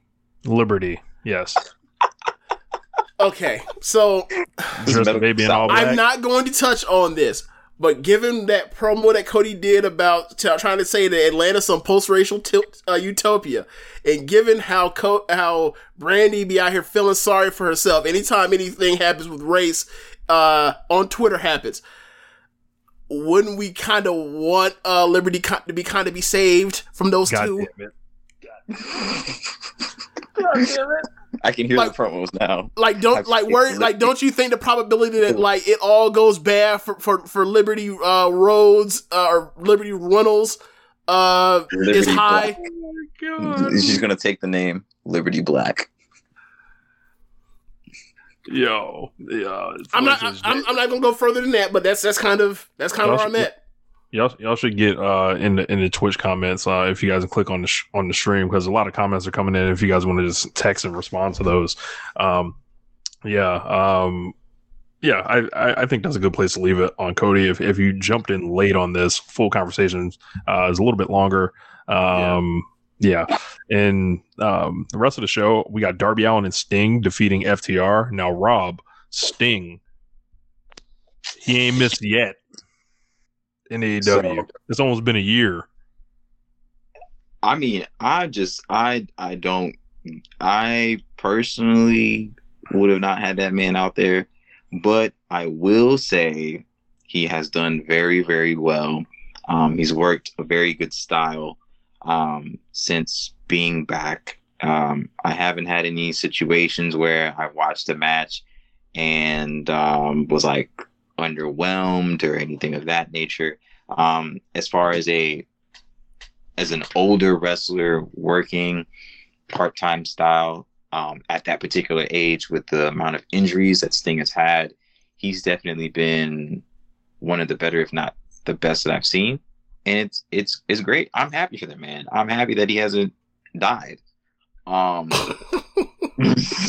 uh, honestly, yeah, I, you know, I was highly concerned, and you already know I was every single time you mentioned Sting in any platform, I was I was on that ass. Um, but I'm proud of what you know what he's been able to pull off, and um, Tony Khan's keeping him safe, and you know he's not doing anything that he shouldn't be doing. Uh, I'm totally in the in the crowd of people that feels like that buckle bomb spot was his fault. Um, so uh, cool. It was a good match. Um, and I really like Darby Allin. Really like Darby Allin. Um, FTR, they're fine. So we gonna double back around. Uh, yeah, we, we, we heard what you said. yeah, yeah, yeah. He said well, for getting hurt when someone threw him. What? It's his fault. Um, his fault. okay. He okay. said that he took. He said he that he took the bump wrong. You know what? Who am I to come in there and be like, oh yeah, you know, Mhm. I know. Then you know, I, I hate when people are like, oh yeah, you know, I, I don't believe in the vaccine. Like, bitch, did you go to college for eight years to study? No, I'm gonna listen to Don't ask me about it. I got vaccinated in April, fully vaccinated April. So look, this exactly. So this Sting, this how I was- chalked it up. This how I chalked it up with the uh, the buckle bomb spot. Shit happens in professional wrestling. It was agreed upon. He threw him. He threw. He didn't throw him. Like, look, I saw somebody get buckle bombed. Uh oh shit! It was uh it was the wasn't it the Bryan match last Yeah. night? Buckle The bombed and went over the top rope, right? yeah, that yeah. was that was That was that was less dangerous than what happened to Sting. It just Sting had a bad neck or bad back or bad spine, whatever you want to call it, and then um, it he let you know it went out and he had a bad situation. My so you said that like you like how what he's done since uh going to AEW. I I like to people I like to remind people that since this man since Survivor Series 2014 in the matches he's been in, even to now, he has not had one bad match. Like the the Sting the Sting I'm sorry the Sting versus uh, Triple H match at WrestleMania 31 sports entertainment smoke and mirrors masterpiece right Yes. hundred um the match uh the the match with Big Show and then the and then after that the restart where it's Cena and, and Sting versus Big Show and whoever on Raw I don't remember perfectly fine the match fine. with Rollins was a fun ass match. It's just that happened in the match. And then he never wrestled again. And then you get to this on AEW. And for me, it's like, um, I had forgot this. Um, but Rich had to remind me that he actually did get into the Wrestling Observer Hall of Fame in 2017. But it had been so, but it, for so long he had not been in. And I was like, last night I, I was, I forgot. And I was like, you just, I was just on my shit, just looking for, just, just, just feeding in on like the, the vibes. Like Sting always had one of the most has always been one of the most uh, incredible fires in history of professional wrestling. One of one of the most charismatic people in the history of professional wrestling. Someone that was always knew what the fuck to do in the ring, even though he wasn't like some super. He wasn't Bret Hart in the ring, but he always knew what the fuck to do. And it's like at his age, his advanced age, we all think he's he's he's crip- he's like a cripple or a weakling, and then he comes and not. does it. He is not right. Like, and like the thing is like the way they use him, where he only wrestles like once a month, if that, or once every six weeks, if that. he wrestles like, yeah, right? He wrestles like once, like maybe once or once a month or once every two months. Like the way they're using him and, t- and protecting him, and then like he's not going out here and he's like going for the world championship. He's in tags with Darby or he's in a cinematic match or whatever else. It's like it's the perfect use for him at this age. And the part where like Darby is doing all the real wrestling, he all he's doing is just basically hulking up and doing or, or, or stinging up and and no selling a couple things and beating on his chest and doing finger flashes and and back fists. Like all he's doing is the hits. And like luckily, like Darby and, and everybody around him have like committed to making this shit work because and everyone believes in Sting because they believed in him since they were fucking kids. Like it's fucking it's been fucking perfect. That it's been a match thi- made in history. Been the, this is the manual on how to use like uh, An a old legend. wrestler. to get over the undo. And for me, it's like I like Sting's my third favorite wrestler of all time. So for me, like to watch this is like it makes a night like that where they go out there and they have a good ass match. I'm just like, God damn it, he did it again. Like it, it'd be like as if Deion Sanders come out here and still be like play Nickelbacks uh, for, for a team and still be good. It's like, God damn, he can still do it. Them legs still kick high. Like it's it's just it's just fun to watch. Like it's pure nostalgia. What plus also the purpose of getting Darby over. Like I love it. Yeah, no, it, it- it's good stuff. I don't, I don't, I don't have an issue with it. Um, yes, it is Sting's fault um, that he got injured on the buckle bomb because he knows damn well he shouldn't have taken the buckle bomb, and it was his idea to be like, oh yeah, I'm gonna do the buckle bomb. It's just like Brock Lesnar getting injured at WrestleMania. Like Kurt Angle knew damn well and sure that he should have not been doing that shooting star press, and was like, nah, man, do the shooting star press. It's gonna be cool. It's gonna be cool. Biggest show of the year, man. Biggest show of the year. So uh, so he he had to. And he had done it before. He had done it before. I, I I think the problem with, with in that case was Brock is was heavier than, and also he uh than he was when he was actually hitting the shit in developmental like Mhm. two years before that. Also, like they wrestled that long ass main event. That's that very end of the match. They probably tired, sweating, all that shit, and then the ropes get a little slippery, and boom, you fall on your shit. hey, luckily that man had, you know, that man had, you know, some people, there are two ways apparently to protect your neck. Either you do all the stretching like you're a Joshi in the gym, doing all them stretches and, you know, doing bridges where you can bridge on, uh, you can bridge over your back to where you all of a sudden your nose, uh, can touch the floor like, uh, Chihiro Hashimoto from, uh, Sendai Girls, or you build a neck, a neck so thick that you like the jug, it's like the, that your neck ain't no neck. behind You- your it look ears. like, it looks like the, his neck doesn't exist. It looks like the Juggernaut dome from from X Men, like except there's a head on top. That's what his neck looked like. So he luckily had one of them. he luckily he there's two ways to success to survive a, a fuck up like that and not die, and he luckily had one of the two. Yep. Then we had the um AW Women's World Title match. Britt Baker uh, defends against Ruby Soho. Uh, gets her out of there in 13 minutes. I thought this was fine. Uh, you know, it was suitable. Yeah, it had like, moments, but like it, it felt like the crowd was tired, and it felt like the match just didn't have the emotion behind it at times. Yeah, and we already it was a foregone conclusion. Um, I'm not one for foregone conclusions. I think that's the one thing about wrestling um, that can kill a match for me. Um, you you guys had brought up a you know a really fine point about Hangman earlier and about the idea like there's still a chance that he can go after the belt and lose. Um, and it's that type of feeling of uneasiness that really you know can heighten the match that really can can make th- that that turns a match from a four star match to a four and a half or a four and a half to a five like that's the thing that you need Mhm. um i think about like my favorite matches ever um and all those matches have that that tinge of this can go the wrong way and in some of those matches it does go the wrong way and it just makes me feel even more after watching it um you know um so when i watched the match last you know uh, last night it was like i don't really care Mhm. This match can be as good as it wants to be but it has to win me over because i already had i, I already know dmd is coming out with the win so what's the use Um, yeah, I, I'm right there with you. Um, like I figured this was going to happen. Um, Yeah. like Ruby, I think still has to get more acclimated. Um, she she got the big win. She got the song that that's over. Um, but you know, I was still looking to be impressed in the ring by her.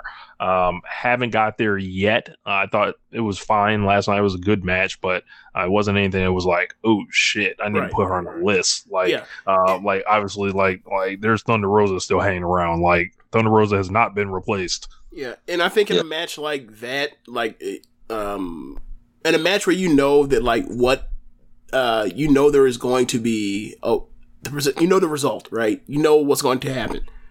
The purpose of a match like that, or most matches like that, is is not about like trying to. Tr- it's not about necessarily uh doing some goofy thing and then giving you the wrong result to try to sh- try to uh, screw with you, screw with you. The point of it is to try to get you to at some point in the match believe in a near fall for the other person, and then after that.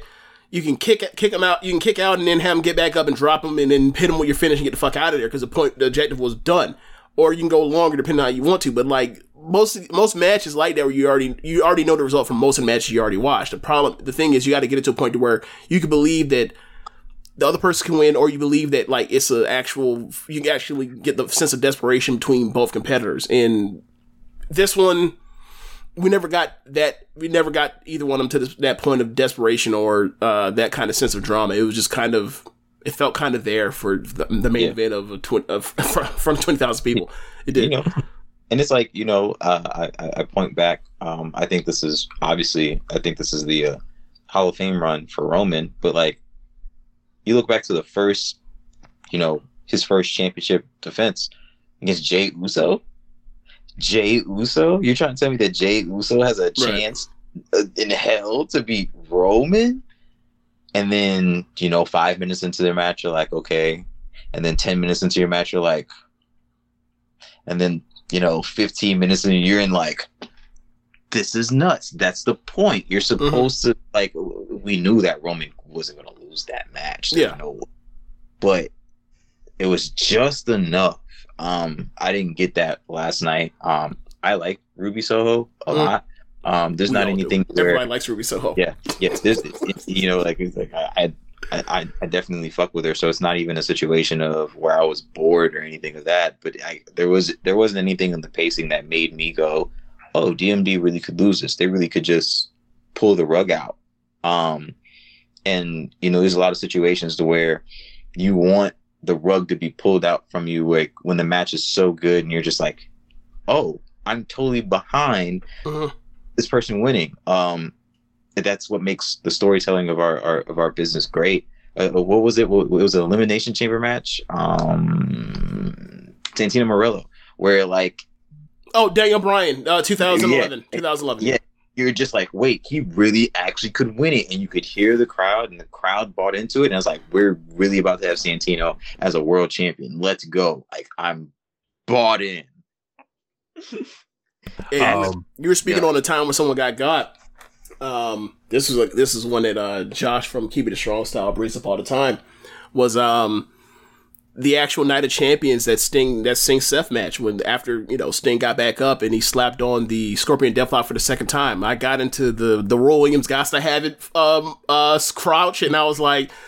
I'm, fully bought in that Sting could become the WWE champion in 2015. So I absolutely believe I, I'm with you. Like I knew the Sting was gonna win, but the point is, you got to tell the story, take people on a ride to where they can they can get into buying that some any, anything can happen for that bit of time, and that's like the magic of, of them tricking you with the professional wrestling and the storytelling going on in the ring. Like, um, Richie or uh, uh guess you don't watch uh Stardom, but like there's a woman in Stardom uh that's uh that is Hikaru Shida's like best friend in professional wrestling named um Syuri. Syuri um was like the best wrestler in in the world over this summer, right? And like she is a former UFC fighter, um kicker striker, grew up, you know, grew up in the business like with uh Asuka like kind of like grooming her, right? So like she's this woman that has a lot of like huge personality, can sell her ass off, can be a can be a just an ass kicker, and they that's how they present her in Stardom since ever since day one she came in, and like her matches, she just like she's just just a fucking surgeon. Like if you can't outstrike her. But she's a great technical mat wrestler and chain wrestler, and like regardless of whatever your situation is, regardless how good you are, eventually there's gonna come a time where uh, like if you, if you want to survive uh, wrestling her, you're gonna have to get out of the mat wrestling, and eventually it's gonna you got to get it. And ch- typically her story she tells is. I, I whoop their ass. I get them out to the apron, and then somebody drops me on my neck on the apron, or throw, or, or power bombs me on the uh, my head on the apron mat on the apron before falling to the floor, or something, some big apron bump, and then the match goes from there. Where she start is her turn to sell, and the person she's been whooping on for like five to eight minutes is now reversed the course, and they, she takes you on a ride from there. Like that is not that's not all her matches, but like about a fourth of her matches have that little element where she takes a big bump and then she's hurting and it's like, oh my god, the Russians cut type of deal. And like that's the that's the magic you talk about when it comes to take you on a ride or whatever. I was like, everybody, everybody, you know, everybody has their own versions and ways to do this, but it's like that match didn't have that. That match didn't have that. And then also she had the goons with her. She didn't even use the goons. Yeah, I, I still think it was the right call. DMD Same. rolls on. Yeah, she Um, she should absolutely. I, I had no problem with her winning. I just wish it was a, Uh, had been a better match. That's all. Yeah, so that that'll wrap up your um Dynamite Grand Slam review. Uh, we do have lots of questions um that came in um, on Twitter, and I, want to kind of try to fly through these. So we Yeah, still yeah. got the extreme rules. Um, so I've got. I'm going to start with the Discord ones. Uh, comes from MJ does PMR. Um, real quick, Bryan and Kenny, run it back right away or give it some space and let it breathe. Space. How much Space. space? Um, I would probably say The next pay per view. n- yeah, 60, 60 to 90 days. Within the next 60 to 90 days. Yeah, doesn't I- have 90 days, doesn't have to be 60 days, but within that time span, about a quarter. I, I'm running it back at full gear personally. See, I, I would probably be with Rob, but like AEW always does things a little bit faster than I would like. Um, that's kind of seems to be their time, and they usually do things like a little bit before I would. So I'm probably full gear. Yeah, probably full gear is where it happens. Um, MJ does PR also says, is the Owen Hart tournament going to be more King of the Ring or more G1? I think it's going to be single elimination because committing to a G1 on Yeah. television is It's a, nuts. Yeah, King of the a task. It's it's um yeah, Yeah, that's too got- that's too hard of a task. That's too like and then like if they if they were to do it, knowing them, they would put a lot of that shit on dark and I'm nah. Like I mean they could do it and I think a lot of people would enjoy being on the dark stuff, but it's like if you do it that way then like you're gonna have to do a pu- whole bu- like spend a minute doing recaps and they don't really do they occasionally do recaps and callbacks to dark, but not often. He also says, was Owen the most underrated member of the Nation of Domination? No, he was not. D'Lo was. I think people know how great Owen Hart was. Yeah, I, I, don't- I don't I don't think that there I don't think that was ever a question. Um, Owen Hart obviously didn't get the shine that he deserved from the company. Um, even in his death, it just shows that the company really didn't give a shit about him as a as a person personally. Um, I know that might be a very harsh um, statement, but um, WWE failed Owen Hart on so many levels. Um, But I think that us as fans um, had a deep appreciation for Owen Hart. Um, I think that we cared. I think we knew that he had the work rate, he had the promo skills, he had the personality, um, he had a look. Um, he, he definitely was great. I think that you're right, Rich. I do think it was D'Lo. Um, D'Lo obviously was a little rough around the edges in certain aspects, but I think that if he had more time to grow and develop and and better um, dancers, um, he would have excelled even more. Um, he could have been so much more than just a European champion in a lot of different ways. Um, he had the look, he had the intensity, um, he had cool ass moves. Um, uh, I, I, I like D'Lo Brown, um, and I think when you put D'Lo Brown against an Owen Hart or a Rock or a Farouk or uh, you know a Mark Henry, it obviously shows that he pales in comparison on what the you know general consensus is because he's not brought up in those conversations that those other people are brought up in you know so yeah it's definitely D'Lo. Um, I would say in that particular situation, I think the most underrated person would probably be pissed off Mark Henry. Like pissed off Mark Henry was fucking good. Uh, like as far as building up programs and whatever else, and then having like monster matches at the time, or even doing the stuff he was doing in 2011. I'm thinking like Hall of Pain. Like maybe he wasn't. Maybe I'm being unfair because like he had a way longer career than most of these other guys. Um, but like 2011 Mark Hen- 2000 2011 2013 Mark Henry at times was like really fucking good. Like so. Um, I think Hall of Pain was probably one of the um, best uh, heel runs, um, you know, in the last you know 15 years. Um, and I also, I mean, ah man, I I know that the timing was was off because they eventually had Cena lose to Brock. So I, I get what they why they didn't take the belt off of him. But man, I would have I would have been very happy and very succinct with Mark Henry getting the belt off of Cena, even if it was for a month. Um, his retirement same. promo um, is by far, I think, a yeah, it's probably my top twenty promos, maybe in my top ten. Yeah, like that promo is just it, it was just it it it made me feel things. I was I was sad. I was emotional. I I I felt this like man. I I regret not appreciating Mark Henry when we had Mark Henry. Man, this is a moment that Cena came out, and I was like, damn. And then he worked us, and Right, right. I, I was I was bad, and then I was like, this is hilarious, and then I was like, Yes. this is pro wrestling. Yes. Um, um, it and I think the thing for me was like the reason why I say Mark Henry is because like we there are people know that D'Lo good D'Lo Brown was good. People know that like Owen Hart was great, right? Like the people that really that watch a lot of wrestling, hardcore fans and tape traders and all that time, people and people that have gone back and watched like '90s uh, juniors, uh, New Japan and shit, right? And even Calgary. But there are a lot of people, and rightfully so, that remember Mark Henry and think of Mark Henry and they think that dude was rotten because for a long stretch he was, and then he got good over time. So that's the reason why I so that's the reason why I would say him.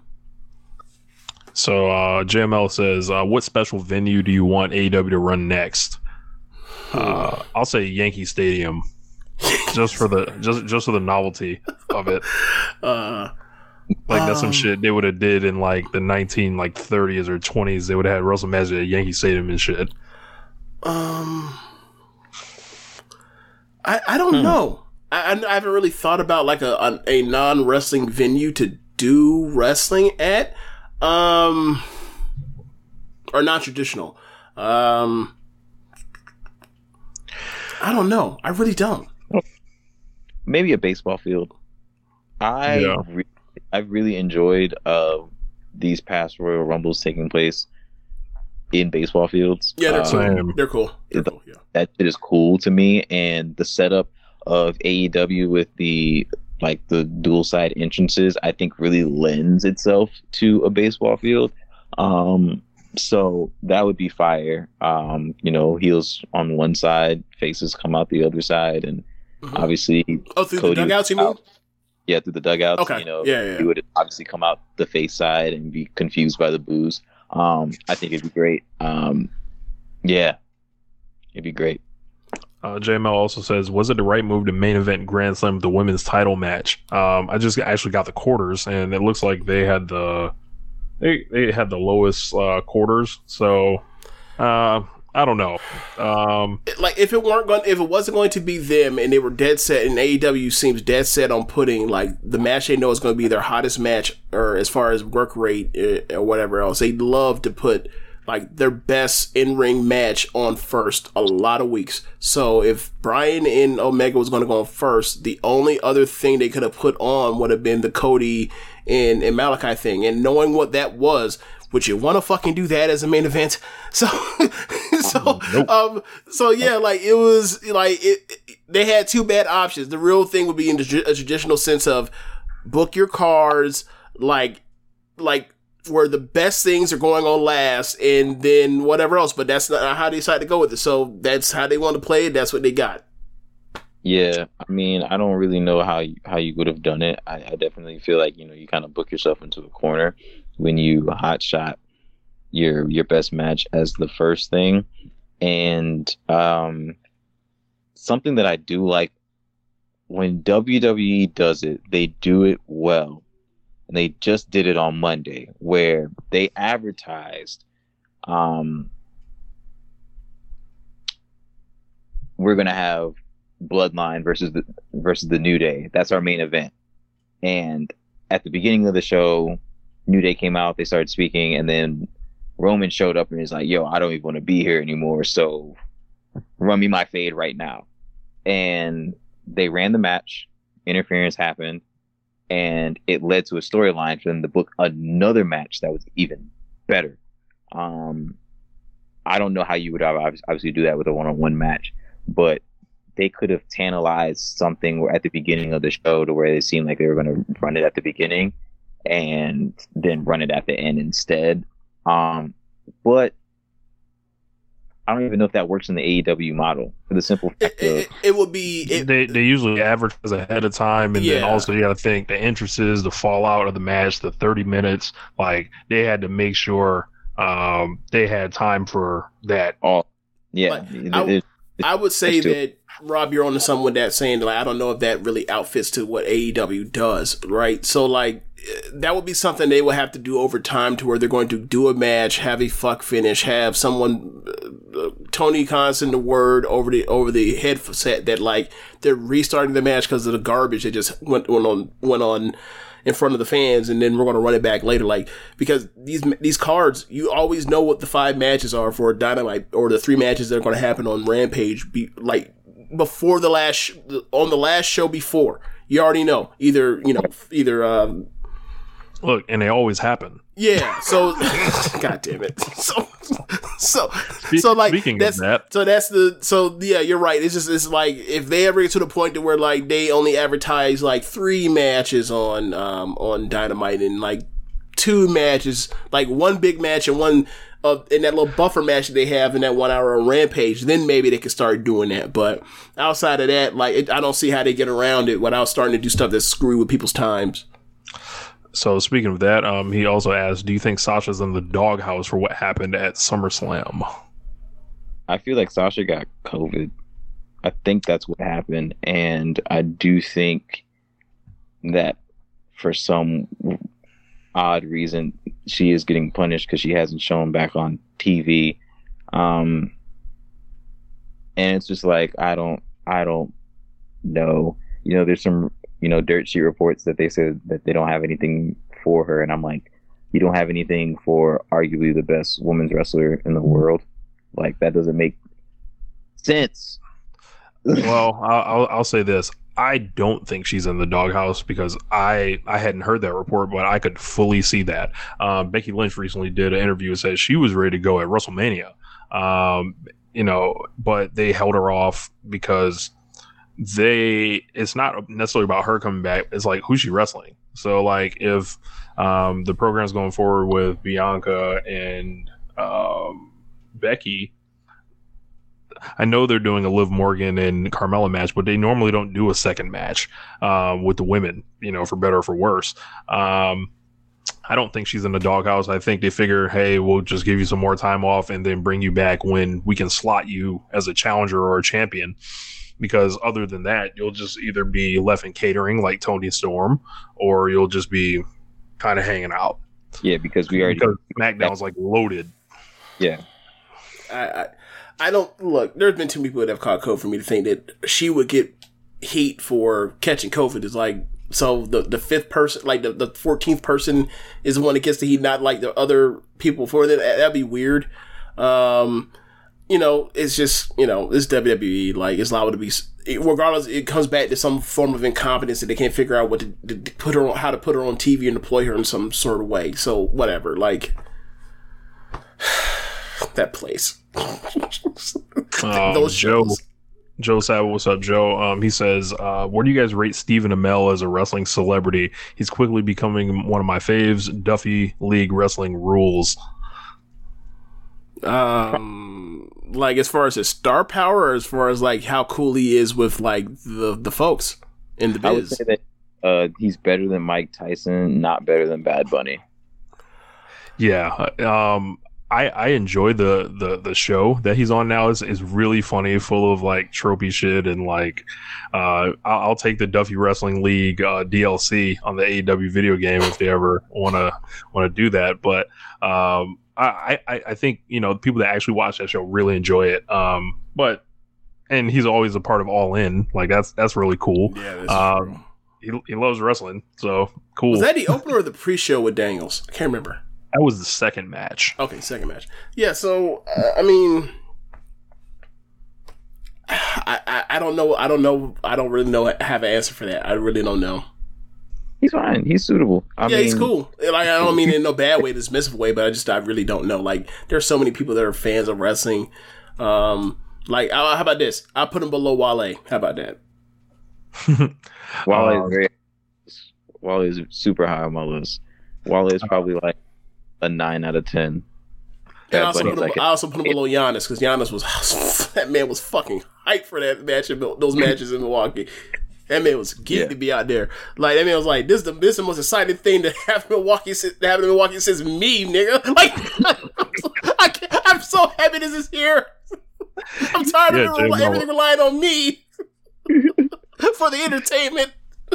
stress off my back. Yeah. Also, what the fuck is he still doing in Milwaukee during the off season? Take your ass back to Greece and get on that, get in front of that good sun. What you doing, man? I guess it's taxing to go out the country. I guess Um, so. Yeah, uh, Floyd weighed in. He said, uh, "Mel loves wrestling so much he literally created a show." So, I um, good on him. Um, Yeah, did he wrestle a four star match at WrestleMania with three months worth of, of training? he did. he did not. not. Bad Bunny did a Canadian destroyer. Shut up. I don't want to hear Well, nothing. I mean, then there's also like Rousey, so there's also that too. There's also people like that who are like, yeah, Oh. I'm, I'm going to, I'm going to let Vince McMahon book me into oblivion over a span of a year, and I lose a lot of goodwill over it. Um, so Dre Zero says, "Who will win the AEW title first, Danielson or CM Punk?" Ooh. Hot take. I don't think CM Punk's ever going to win it. I don't think CM Punk wins it. Um, I I um CM Punk. Okay, so there's certain wrestlers that should never pivot out of their spectrums, right? Um, when you get into a certain spot, like I don't ever want John Cena to ever be a heel at this point. There's no Yeah, it's reason late. It's way too late now. Yeah. it- it's it's way too late. There's there's that should that should never happen. Um, Moxley, Moxley should never be a face. He should always be a tweener or a heel. Like I don't see a a, a true hundred percent face Moxley working for me. Um, when I look at CM Punk, he is like, since he's came back, he's going to be the penultimate face. He's always going to be cheered. Like, there's no reason that he should be put in a booking position where people feel the need to boo CM Punk. I think that is a mistake. I think that's a booking mistake. I think that's a merchandise mistake. Um, and because of that reason, I feel as if um, there's no real give um, to him being a champion because Dan Danielson should be the bigger face out of the two. Um, if one of them is going to get the belt, um, and there's only a limited amount of time, I'm going to default to Bryan. Um, okay, from that perspective of there's only a limited amount of time, then yeah, if it was my choice of who I'd rather see on top in the main events, having the big uh, matches with the other tops uh, top of the uh, of the promotion, like you know the the Young Bucks, uh, Lucha Bros, Omega types, then yeah, I, I would say Danielson just off the the fact that I'm you know the wrestling fan that I am, the type of wrestling fan I, I am. So I would say yeah, from that perspective, I was, but um. I feel like there's a long, you know, I, th- I feel like he's talked about, you know, he set himself, I feel like he set himself up for a long journey to then get to that CM Punk. Um, and the way that they put Bryan out there at the front is almost like they could put the belt on, on Bryanson, but I doubt it. So, uh, I'm sorry, Danielson, I said Bryanson. Um, uh, so I, I we're, we're all getting used to it. Yeah, man. Yeah, like it's like, and I feel bad because like it's his real fucking name. I'm watching his real name. So, uh, so for me, I think like because they put Bryan out front first, and he's gonna kind of like get done. He's gonna basically like cycle through first, and then like have to loop back around and take the long path again. Mm-hmm. I would say that like I would just bet on, I would just bet on CM Punk, but ultimately, if it were me and I had to cho- choose between those two based off of like where they are right now in the ring, it, it would be it would be Bryan. Uh, Bruce in the comments says uh, neither needs to win the belt. So That could um, be that. I mean, I don't really, I don't think we're necessarily hurting for uh, either one of them to be the champion right now in, in, in any way, shape, or form right now. So I don't, I don't disagree. Um, Sam says, uh, "Was that the best Kenny Omega match we've seen in AEW? Not really a Grand Slam question, but what other legends do you think AEW should try to get in their video game?" Wait, was that two questions or one question? Two. okay, so the first question was that was that Omega's best match at AEW? No, his uh the match at Revolution last year with uh him ver- him with Hangman versus the Young Bucks is his best match in AEW.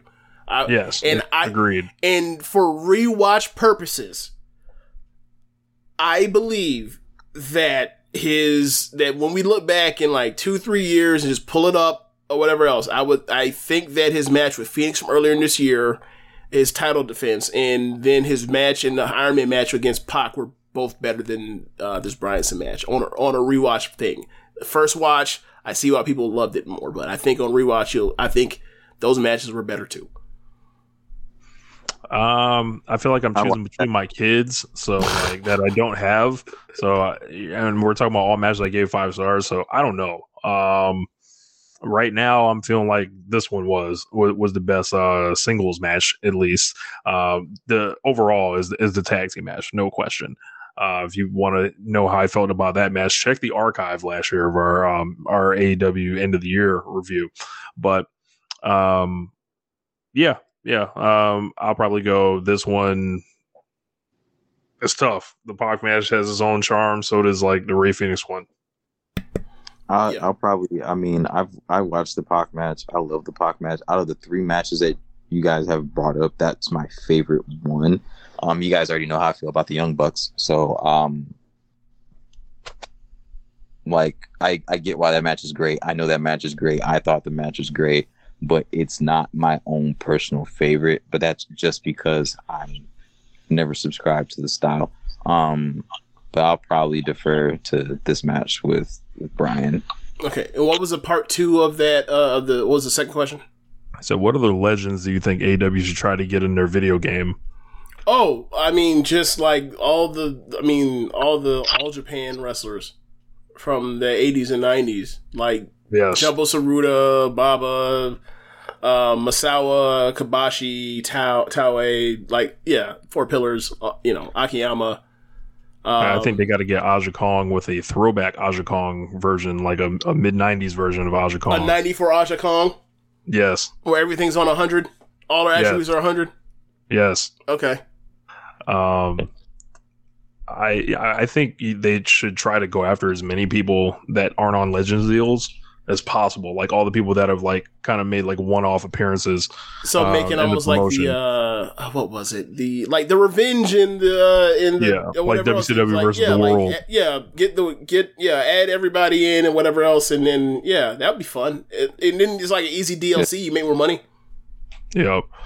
Um, and last question um, f- comes from Imp. What's up, Imp? Uh, check out uh, James's show uh, with Imp and also Sam's show with Imp uh, reviewing Grand Slam.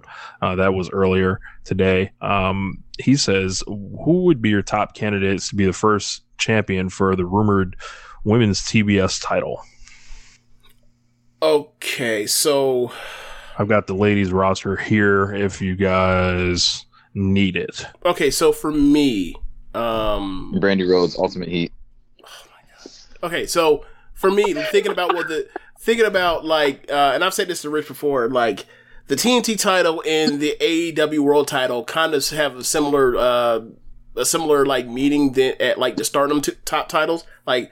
The red, ti- the red belt World of Stardom title and the AEW World title symbolizes like who is the best wrestler in your company, who is just the best, like the best worker slash best wrestler slash person's to main event, like who is that? That is the person. And then like the uh the TNT title and the white belt, the Wonder Stardom title is like the is like the person that more fits like who is the face slash spirit of your promotion or be- who best fits the spirit of your promotion at that particular time.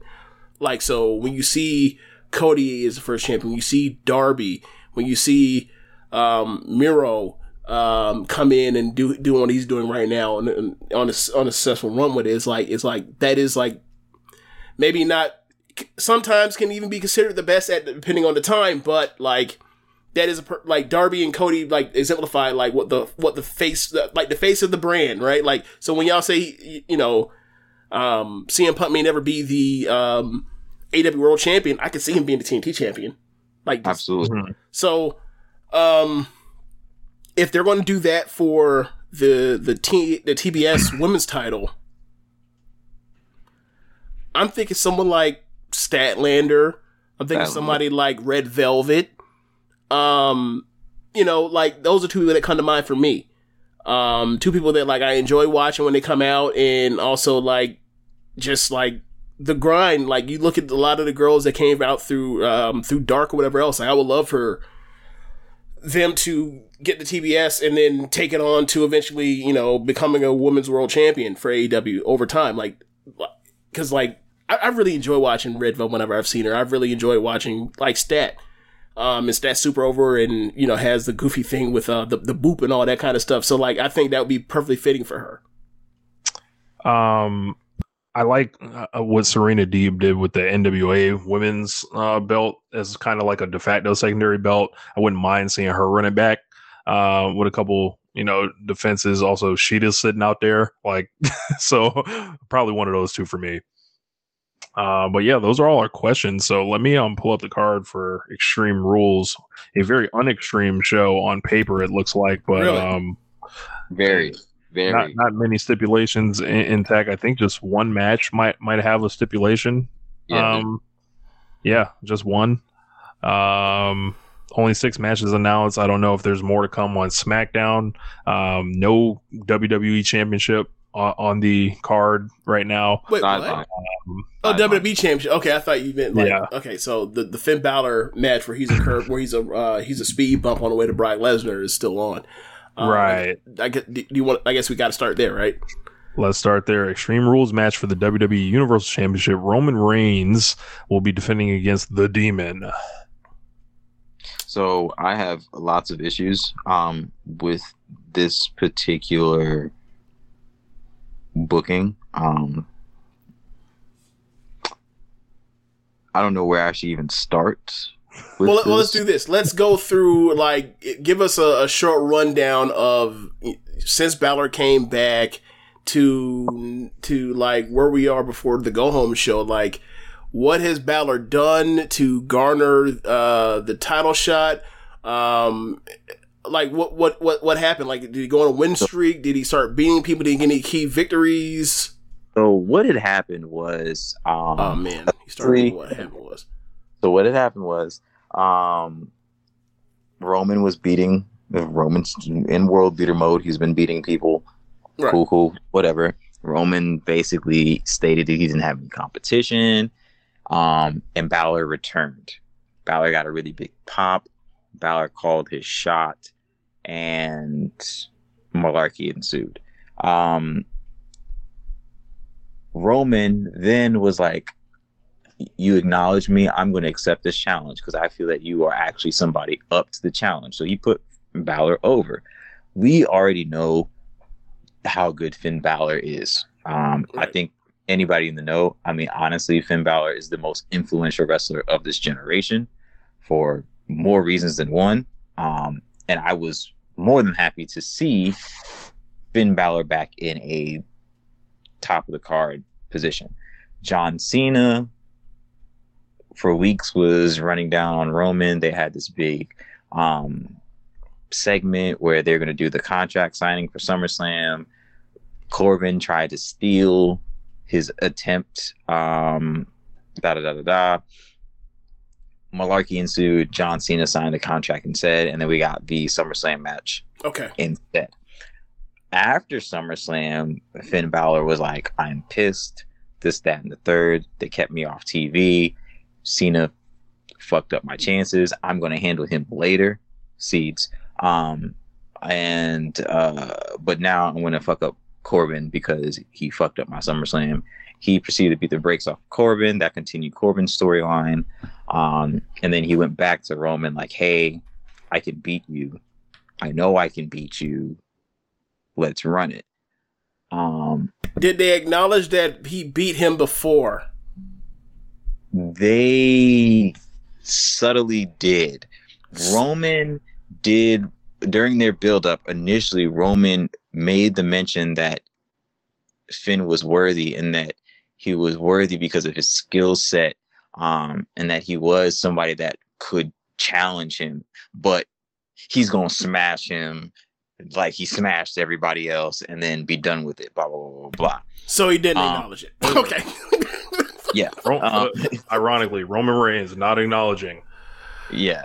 He he he didn't want to give him the full um he didn't give him the full uh nod, but it was a little bit different in the in the sense of he hadn't really given any type of respect to anybody. Like he's just been like, yo, I'm gonna fuck you up. Like to literally everybody that has showed up. This is the first person that he was like, yo, I'm accepting your challenge because you actually deserve it. Those were his his words. Like you deserve it, but I'm gonna beat you up. I'm gonna smash you. Um they had a banger. Um three seven five four star match on SmackDown, um, where Finn was a hundred percent going to win the match. Um, interference shenanigans happened. Um, Roman ended up eking it out. Obviously, there's been the Brock Lesnar drama a brewing all around. So at the end of the match, um, Roman was leaving, going up the entrance ramp, and we got the heartbeat. And everybody was like, okay, all right. Um, and instead of me thinking, yo, we already have this Brock drama that's going on, they're going to give Finn the belt as the demon. Like that seems like a very smart play. It doesn't the demon doesn't have to show up tomorrow. The demon can show up in a few weeks, in a few months, but if you're telling me that you're going to give me Demon Finn Balor and that's going to be the guy to beat Roman Reigns, I'm 100% with it. I'm 100% bought in on this. There's already the baked in story that Finn has beat Roman. There's already the baked in story that Finn never actually lost a Universal title and he really hasn't gotten a fair shake at it, truly, Except for when Brock Lesnar beat him in seven minutes. except for that bullshit. But that was just bad booking. um, that that that match should have never taken place. Um, like, cool, I'm I'm with this. This is fine. You don't have to rush this. And then what did the company do? They rushed it. And they're literally like, yeah, Demon versus Roman at Extreme Rules. Even though we already know that Crown Jewel is happening. And honestly, can Crown Jewel happen without the belt? No, because Brock has already made his intentions clear that he wants to fight Roman for the belt. So, really, Sunday is about finding out how they're going to beat Finn and protect the demon, or are they just going to be like, fuck it? Feed him. Feed, Feed him to Roman. Feed it to Roman. Because now it's just like, who beats Roman? Who who really beats Roman? Who who do you, Bron Breakker? Like like it's it, like we we talked about it um the week that the PWI 500 came out. Like I think people are evaluating Roman Reigns' title wrong, title reign wrong, in the fact when they're looking at it, who's going to beat him? It's like it's stories about him beating everybody, and I, I know the the the natural way is to think, well, when's it going to end? But Yeah, because like most wrestling promotions have a top hero champion, or at least this one did historically, had a top hero champion on top during like their most successful runs, and then like they booked this guy to be the guy for years, and he became the guy, and they fucked it up so bad that like he never reached his full potential as a babyface, and then now like they basically said, "Hey, like we can't do shit except book people as heels anyway, and we're a heat company now, so let's just make him the top star while being a heel." And that's where we're at right now with him. Yeah. Uh, uh, by the way, uh, apologies to Finn Balor. He did not get beat by Brock Lesnar at Royal Rumble 2019 in seven minutes. He got beat inside of nine. Sorry. Fair. Um, I do think that the answer to who beats Roman is the one that's staring us in our in our face, and it's not something that I actually even agree with. But I do think it ends up being Seth. Um, I think that they're taking the very they're taking the long road home. Um, to he have got them both his heels, so there's no reason for him to to, to cr- cross paths right now. But I, I definitely feel that it is Seth. Um, they've planted enough seeds for it, um, and they've kept them away from each other in a really. I, I don't know how they've actually done this as well as they have because WWE is obviously um, issue. They have issues with hot shotting things um, at the wrong time, but they've always teased the tension. They've shown them in backstage segments interacting with each other. And then there's been times where obviously Seth has been wanting to go for the Universal Championship and has not been in that program, whether he lost that money in the bank or because of Edge or whatever the case may be. Blase, blase, blah. Um, I do think that's probably the right answer. Um, Roman has not beaten Seth. it's, it, but it's it's like how do you get there because you, Ten you concurrent viewers right now on stream. Shout out to everybody. Nice. Yeah, I, I I don't I don't know how you even make that happen. Um, because Seth is doing pretty well as a heel. Um, I I, I don't know, but yeah, I obviously Finn and Roman are gonna have a great match. Um, those are two good workers. They've always had great chemistry with each other. Their match on SmackDown was great. Their first initial touch on Raw when they rebooted however many years ago was great. Um, I can't imagine the match being bad. I just think that it it kind of sucks because we know that a fuck fi- finish is coming at best, and at worst, um, Demon is getting fed for what? Like, It's a it's a neat little gimmick that Vince was never behind or quickly soured on once he realized that like he wanted to turn the paint into some type of lore and the lore that he came up with sucked. yeah, you know. Um, So therefore, because he he he tanked it, then like he doesn't have use for it except to bring it out to give you the hope that like they're gonna do something really cool with it, and then but and maybe they do, but I seriously doubt that Roman Reigns is gonna lose to that dude. Yeah, I mean, unless the, uh, the only and the only thing is, is like, man, um, and this doesn't even make sense. This is like me trying to get creative for creative. Is like, what if, what if, what if he actually wins? Then what? Do you turn like the match at you know Crown Jewel into a triple threat? And is this like a ran- roundabout fuck way to get the belt on Brock Without beating Roman. without beating So Roman? then they can like get to WrestleMania and do it again. Uh, a couple comments. Um, Diogo, he says basically, if you ignore all of WWE's narrative missteps, they are great storytellers. Um, then Bruce, Bruce says, I think the bigger question is how will Heyman cause Reigns the title? Um, how will Heyman? We'll see. I don't know, man. Like you know, he he. uh I don't know. I, I haven't really thought about it. I'm not really that invested to think of like the the melodrama at play uh between Heyman and the love triangle between Heyman and Lesnar and and uh, Roman. I haven't really thought about it. Uh, but you know, eventually you're gonna have a match, and you're gonna have, and then it's gonna be the whole thing's gonna be who's going, who's he going to side with, and that will decide who wins. So.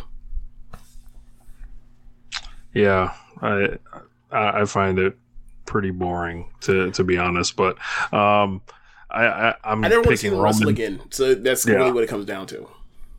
I, I- I'm picking Roman with with a choke out. He chokes out the uh, supernatural being. Um, I don't know how he wins, but Roman's going to win and then go to Saudi Arabia and fight with Brock for the belt, and who knows what happens. yeah who knows what happens um i i feel of um i feel a disqualification i feel a disqualification i feel like In an Extreme Rules match, it's not it's You not luck, hey, you lucky It they is. don't. They, you lucky It it's is. not a ref stoppage in a uh, Yeah. in a in a Oh, goddamn yeah. uh yeah then a ref stoppage it's going to go to ref stoppage like he's going to he's going to spear this man and he's going to kick out and he's going to get pissed and like just beat him to death with a chair and that's just going to be that Don't do Um, this, Fergal. You gonna fucking kill this guy? Like, come on, man. Like, nah, don't. Yeah. don't don't. it's not you, Colby. It's not. It's not you.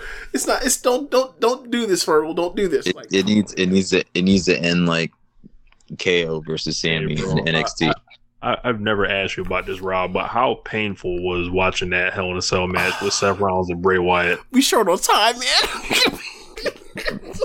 This man's entire face dropped. Amazing. No answers Um, required. it, was, it was tough, bro. It was tough. It That's was tough. That's tough. Honcho in the back cooking up. That's tough. That's tough. Um, there's a situation that I had one time where I was called to a hotel, and um, there was a woman that was there, and um, we hung out, and then she called another woman, and I was like, "Oh, this is happening." And then uh, we ended up playing Uno. That's how I felt about watching Seth and Bray Wyatt. It was like this is like the greatest thing that could ever possibly happen, and then it was Draw the worst four. thing that could have. Exactly, I got hit with multiple draw fours. Um, that match was god awful, and um, it was also the wrong. It was the wrong. It was it was the wrong. It was the wrong Dynamic. wrong dynamic. And and you guys know how much I love Seth Rollins, and I was in the chat like, yo, I cannot wait for Bray to just destroy this man in two minutes and just take the belt. That was what was supposed to happen. That's all that needed to happen, and instead, you took it to Saudi Arabia. All right, next next match. Yeah. Uh, we got Becky Lynch return defending against Bianca Belair. Um, eerily feels like the first time, like, I don't know. Uh, Becky's not losing here. Um, it's going to make what happened to Bianca at SummerSlam even more awkward. And uh, I feel like she's on the draft list and Bianca might get shipped off to the, to start wearing the blood colors. Um, it depends. Um, it de- it depends. Like, what do you do with you know street profits? Do you because obviously you know they're gonna mo- if anything they'll move street profits as well if they decide to move Bianca. Yeah, they don't care about that. They haven't even been on pay per view this year. So like, Um, yeah, move them. They don't care. Yeah, I mean, it's like, d- does Bianca beat Charlotte eventually? Like, if that's if if if your goal was to establish, um, first of all, I disagree with the SummerSlam decision. I'll always disagree with the SummerSlam decision. But let's just say that we're trying to make you know Bianca into the ultimate face, and you know Becky wins on Sunday by nefarious means or whatever, and then Bianca gets shipped out. Um, I guess I'm okay with it if it ends with her beating Charlotte. Like, if you're gonna give her that rub to where okay now, yeah, she didn't beat Becky, but she beat Charlotte, who was obviously the better wrestler of the two and the more decorated wrestler of the two, in order to pad Bianca's face status. I guess I'm okay with it. Um, but I don't trust the company enough to even think that through or do that the correct way. So I'm really on pins and needles about it. Um, I guess the the best, I guess, way that this could work out is if if Liv Morgan is you guys' next project in order to make a baby face, and you're really going to get behind her because the crowd is obviously hot for Liv Morgan. The general consensus is that we like Liv. Then you do have to move Bianca out of the way because you can't have Bianca as your top face and then Liv just kind of, you know, there. Um, as you guys have so eloquently stated, this is a heel company, so you can't have more than one face. You only could have one. So, um, apparently, ain't that a bitch? yeah. Um, I, I, um, I just, I just, I don't know, man. I don't, I'm not really invested in the program. I'm invested in Bianca, and um, it's just really a wait and see. It'd be hilarious if Becky lost, but I don't It'd see be it. fucking stupid. It would it would be dumber It would be bad for either of them to it lose. It would be dumber uh, than what happened at SummerSlam if Bianca won. honestly the best booking decision is when they had that elimination match um because that's how they they they decided the number one contendership um it was between carmella zelina liv and bianca A When bunch they of people had- Bianca's already beaten. So Bianca had to beat a bunch of people she already beaten to prove that she needed the title shot. correct All right. um and i don't think that she really has beaten liv recently she's beaten the breaks off of zelina and carmella which we already do Yes. and those two were the first to be eliminated. But I would have liked storytelling wise if when those two were eliminated, Liv pulled out the schoolboy and Mm. Upset and we would have gotten extreme rules becky versus liv. Let's get liv out into a, a championship match. Let's start building her up. Obviously you know she would lose but like we said earlier tonight we need to see those matches where we think that the swerve can happen where the impossible becomes the possible and then you yank it back. Um, i think that would have been a star making mo- mo- moment for liv and bianca could start working to try to redeem herself for the 26 minutes, you know, um, because we wouldn't have gotten Bianca Becky until probably like TLC or Royal Rumble that way. I think that's a lot smarter. You know, Yeah. we would have had Crown Jewel, that would have happened, and then we would have naturally would have had Survivor Series, and then going into TLC, Bianca has done enough to where she can now call her shot, um, be like, "Yo, you owe me my fade Yeah. from Summers to SummerSlam. I haven't forgotten." Um, Yeah.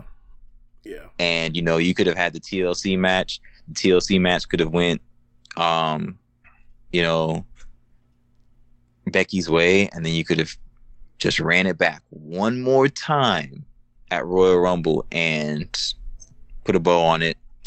We're done. Um, but you know, um, I'm not a booker. Yeah. um I don't know, man. This is like this is so weird. It's so weird to like think about like what what I thought of I'm even gonna say what I thought. What I thought of Becky Lynch and what like she meant to me as a wrestling fan in 2018 and 2019, parts 2019, and to think that like she is back and she's gonna be wrestling somebody like Bianca Belair, and I'm just like, I this this I don't give a flying fuck. Um, Clip it. Clip it. like they like what they, the damage that they like not even I wouldn't say the damage not even I don't want to go that far but like the the carelessness of like the fragility of all of this stuff involving them building stars in this company and, and the lack of faith in um watchers longtime watchers have in building stars in this company for them to do this to Bianca thinking, thinking that like people will flock to her like uh because we martyred her like doing Daniel Bryan booking again like it's still 2013 and 14 that y'all really did on accident uh but I've been trying to do the last 7 years on purpose. Just like once I no one should get Daniel Bryan booking. No one should ever have Bra- Daniel. Right. Like that's Like, I'm sorry, we all like Bianca Belair, but she's not the American fucking dragon. Like, sorry. Right. And al- and also like she's not a fucking underdog or like you betray her like that. Don't I ain't never seen nothing that look like that being being called or considered an underdog. So I don't know what the hell y'all talking about, but uh, I think it was last week they were in Knoxville and she came out in all, in all the orange and then she got fucking left laying by Beck and I was like, who is this for? What is this? What is this in service? We'll never of? get it. Um, so whatever, man. Um, hopefully, like Bianca has had a lot of really good pay per view matches this year. So, um, hopefully, uh, hopefully they'll have one. But I do not think that she will be leaving with the SmackDown Women's title. Um, and she will apparently be getting demoted to Raw for what reason I don't know. Um, oh to boost the crime rate. Like Raw is I just, I just, I, I, yeah, but the thing for me is like, there's no, there, there's no saving Charlotte. There's no saving whatever uh division Charlotte's on. Like, it's just too toxic around her. She's a, she's a great wrestler. Um, I would say I would go as far as saying she is the second best uh American women's professional wrestler ever, under my estimation. But um, there's just too much toxicity around her for the last three years or so, and like being in a title feud means nothing because you're going to be in there and then you're going to win the belt and then you're going to lose it back and then she's going to win it and then go, on somewhere else and it's always fucking hot potato It's been hot potato Like she hasn't had a title feud that's mattered since like 2018. So, um, like for me, just like great. Now Bianca Bianca got super over. One of the only like the one of the best stories 2021 in this company. Maybe the best story of the year. And like, what did she get for it? Shit on. she got she got demoted to Raw, and now she's gonna be out there basically like sometime like wrestling Nikki Ash, uh, or like you know whatever. Like Tamina. uh, it, it's just it's so weird, bro. Like it's weird. Like everything around Charlotte the last few years, just like and, and she's had some really good matches, some, even some great matches since come since all that, and it's just like. So now what? After after when you go back to TV, what's gonna happen? Are you gonna have a good few? No. It's like it, eh, eh, eh. it just eh. Yeah. We should move on to that. Charlotte Flair versus Alexa Bliss Oh for the Raw Women's Championship. Uh yeah, also I'll I'll take Becky actually getting herself disqualified. Oh Jesus. Oh, that's that's smart. That's actually really yeah. That's probably the smartest way to book that. Um, but yeah, uh, in my mind, I all like you, you. You never bet against Charlotte. Charlotte is like Tom Brady. You just don't do that. It's stupid. Um, you know, Charlotte doesn't lose until it's time for her to lose, um, which is usually like the very last moment that you can like stand her. But I have this really weird feeling of like, what if this company is really trying to make Alexa Bliss uh, a a you know top of the card again? Um, I have that same fear, especially with the the gimmick passing of of Wyatt, and you know they they'll they'll take a belt off Charlotte like to put it back on her. Exactly. Exactly. So there's this there's I have this really weird inkling. There's just this this feeling um that um whether it's mental magic hijinks or by sheer whatever Charlotte loses. I I I don't think that that's the case. I do feel that Charlotte will walk away with the belt um come Sunday, but mark my words, if Charlotte does lose for any reason, I won't be surprised.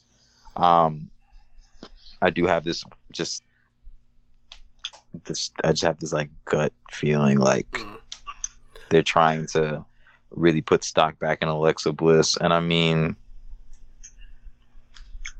It's been a long time. it, it has been a long time. You know, they really kept her away from the main event for a a good bit. Three years, more than that.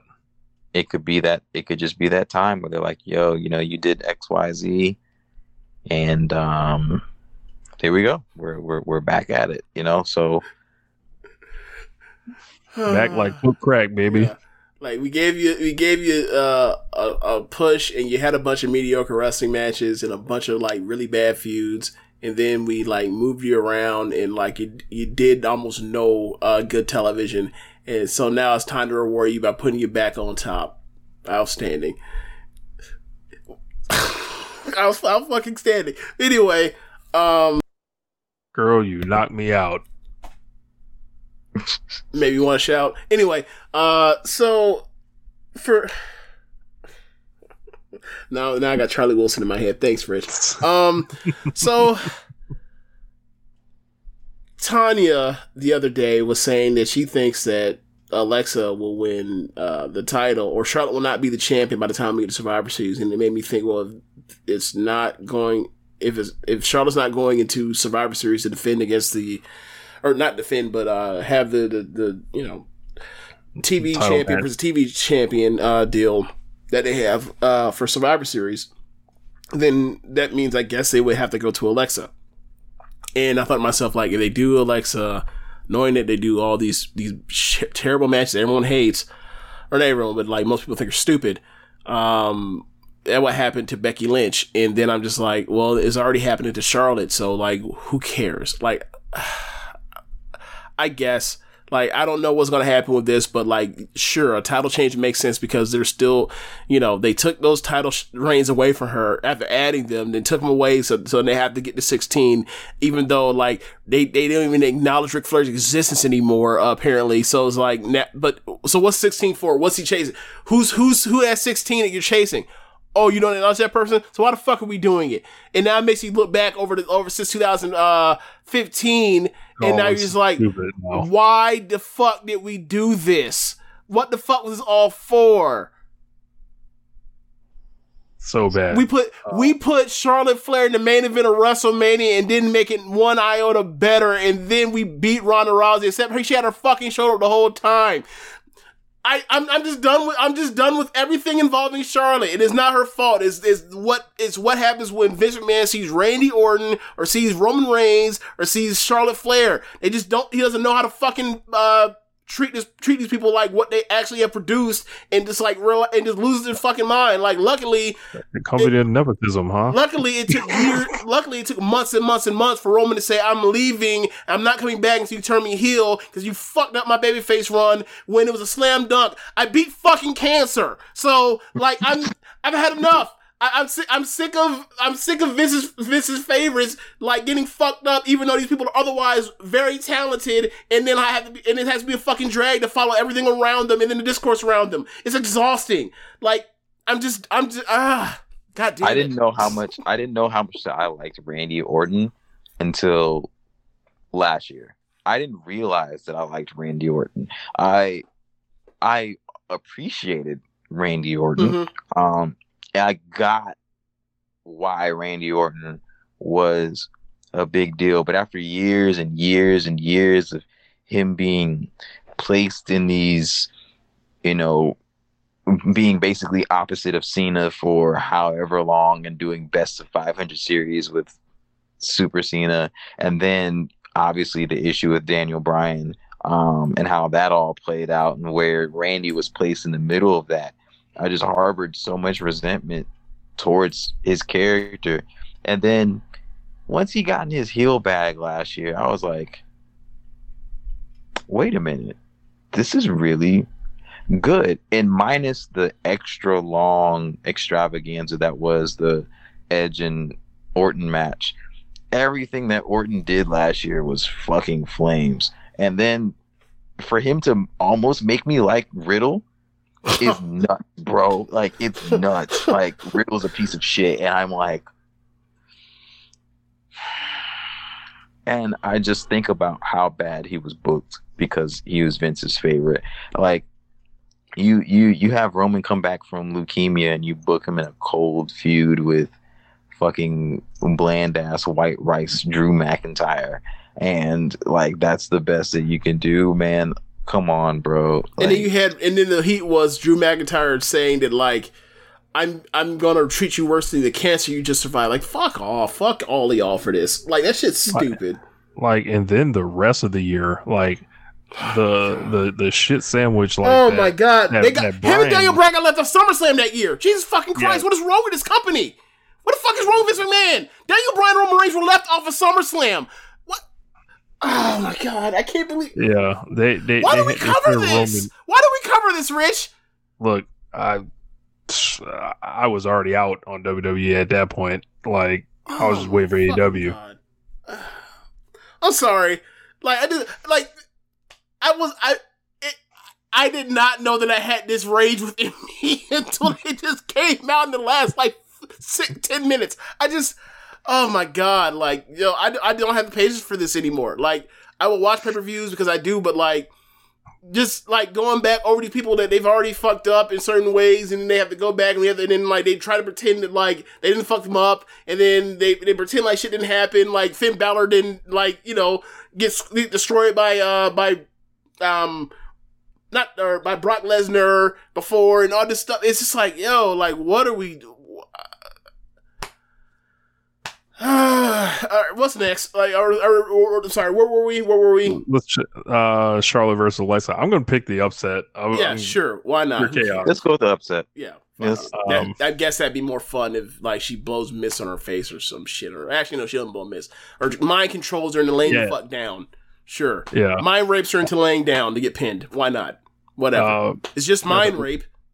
We got the Usos versus the Street Profits. So um, lot- Match of the hopefully they get lots of time. Oh, Street Magic Profits on pay per view. It looks like they made the card. Ah, nine Ah. months it took them. All right. Um, yeah, like I really like their match from last year. I think it was Survivor Series last year with uh, the New Day. The New Day functioning as heels to make that work. Uh, the Usos have always been better at working heel than the New Day have. So, um, should be should be the best match on the card. Uh, Yeah, it, it, well, let me phrase that. Would be the best match on the card in like any other regular uh, old wrestling promotion aside from this one if it's a man control. So we'll see how that goes. They might, they might, they might go four minutes and then they, and then they just stop the stop. The ref just calls it a draw and call and says move to the back because there's a promo for the back from Drew, uh, Braun Strowman, not Braun Strowman, uh, Drew Mac, not Drew McIntyre, one of the Corbin. Corbin's what I'm thinking of. So why not? Someone may get hit by a bus during the match. Why? Because shit just happens. I don't know. They cut to they cut to the back because Vince McMahon just pulled up in a limo, and they never get back to the match in the ring. Oh my god. Um, I, I, I think this should be good. Um, It should the be yeah, it should be good. That, that that's, that's all I got for you on that. Um, U.S. title: uh, Damian Priest versus Jeff Hardy versus Sheamus. I believe Jeff Hardy earned his way into this match as well. Yeah, um, Jeff Hardy's just there to take the pin though. It'll be it'll be a very physical match. Jeff Hardy's going to be two two bumps that he shouldn't do, like two more bumps past what he should be doing. Um, I think, you know, um, we'll get enjoyment out of it. It'll be a three star match at best. Priest retains, shouldn't be anything crazy. I think this is just going to be something for to elongate the feud between him and Sheamus um, until we can have Sheamus lose and then go do something else. Um, Sheamus should definitely move away from this feud and be Big E's first feud for the world title. Um, after Big E's done with Lashley, I think him going against another former world champion who is a very bruiser style um, big guy um, would definitely help Biggie's E's reign in the long term. And during the beginning of the pandemic, um, or the beginning of the brand split, where Big E was drafted to SmackDown alone, he had a few matches with Sheamus, and they were physical. They're they're really good Hoss matches. I think they'll be able to recapture that magic, um, and with more time, do even better business. So um, I think that's how that plays out. Uh, I like Sheamus and Priest's match from SummerSlam. Same. Just tell Jeff Hardy to fly around like a gnat. So, Basically. um, did we ever get closure or a payoff on Sheamus last year during the pandemic framing Jeff Hardy for a hit and run on Elias? What was it? What was the what was? It was there's payoff. It was payoff. Um, they had their match, and I think Jeff Hardy won. Uh, but they did reference um their feud last year. Um, this past week, they did make me- reference to it that they did had a damn near blood feud, um, and that they have history and blah blah blah blah. So um, they actually did call that back. okay, so somebody hit somebody with a car, but no one ended up in jail. Yeah, you know, I mean, Well, it's pro wrestling. It is pro wrestling. It is pro, pro wrestling. wrestling. It's pro wrestling, Um, bro. Yeah, so uh yeah, like this match it should just be easy it should be the easy breezy fun and um you know the Jeff Hardy thing might be he might be there to take the pin, I don't know, but between those three they should be able to come up with a fun wrestling match. They should be able to. Any other Um, they would. Will Damian Priest induct Jeff Hardy into the the Mesh Militia? Shit, what you mean induct? Jeff Hardy was the originator of the Mesh Militia. What the fuck you mean? He's the first person I've ever seen. Wait, wait a second. Why is this shirt? Wait, is that what is that? Yeah, he's the first person I've ever seen with a mesh shirt in pro wrestling I can think of. So him and him and Matt both. So yeah, the originators. Uh, Car- Carmella and Liv Morgan. Um, take a pick, fellas. Oh, it definitely has to go to Liv. Um, if if and and you know this is uh this is probably like you guys are probably going to take this as a very crazy statement, but if Liv Morgan loses tomorrow or Sunday, it'll be by and far the absolute worst booking decision that they could make all week because it's literally the one thing that makes sense on the whole entire card. You can look you can look at the card up and down. There's different arguments that you can make. We can sit Mhm. there and go back logistics here, there, everywhere, blah, blah, blah, blah, blah. But Liv Morgan, they've been treating as a pet project to get garner her face reactions, to have the crowd buy into her. Ever since she was a fake lesbian. Yes. Um, they're doing all of this, and Carmella has absolutely no traction whatsoever. I mean, it's Carmella. They Like, had Becky beat could her ass at SummerSlam. Yeah, bring look, bring Yeah. Carmella in, bring uh Liv in, have Liv uh kick her fucking head off and pin her. Exactly. That's that's what you need to do. That's literally it. There's like everything else. Any other match you guys can pick, and you could make an argument for whoever. And I I can disagree, but I can't. In certain s- instances, I can say there's a wrong decision, but I'm not going to be like, oh man, like if Sheamus wins the U.S. title back, like it doesn't necessarily hurt Change anything. Priest. It doesn't change anything per se. Like, Mhm. okay, maybe they're moving Priest to the main card. Okay, cool.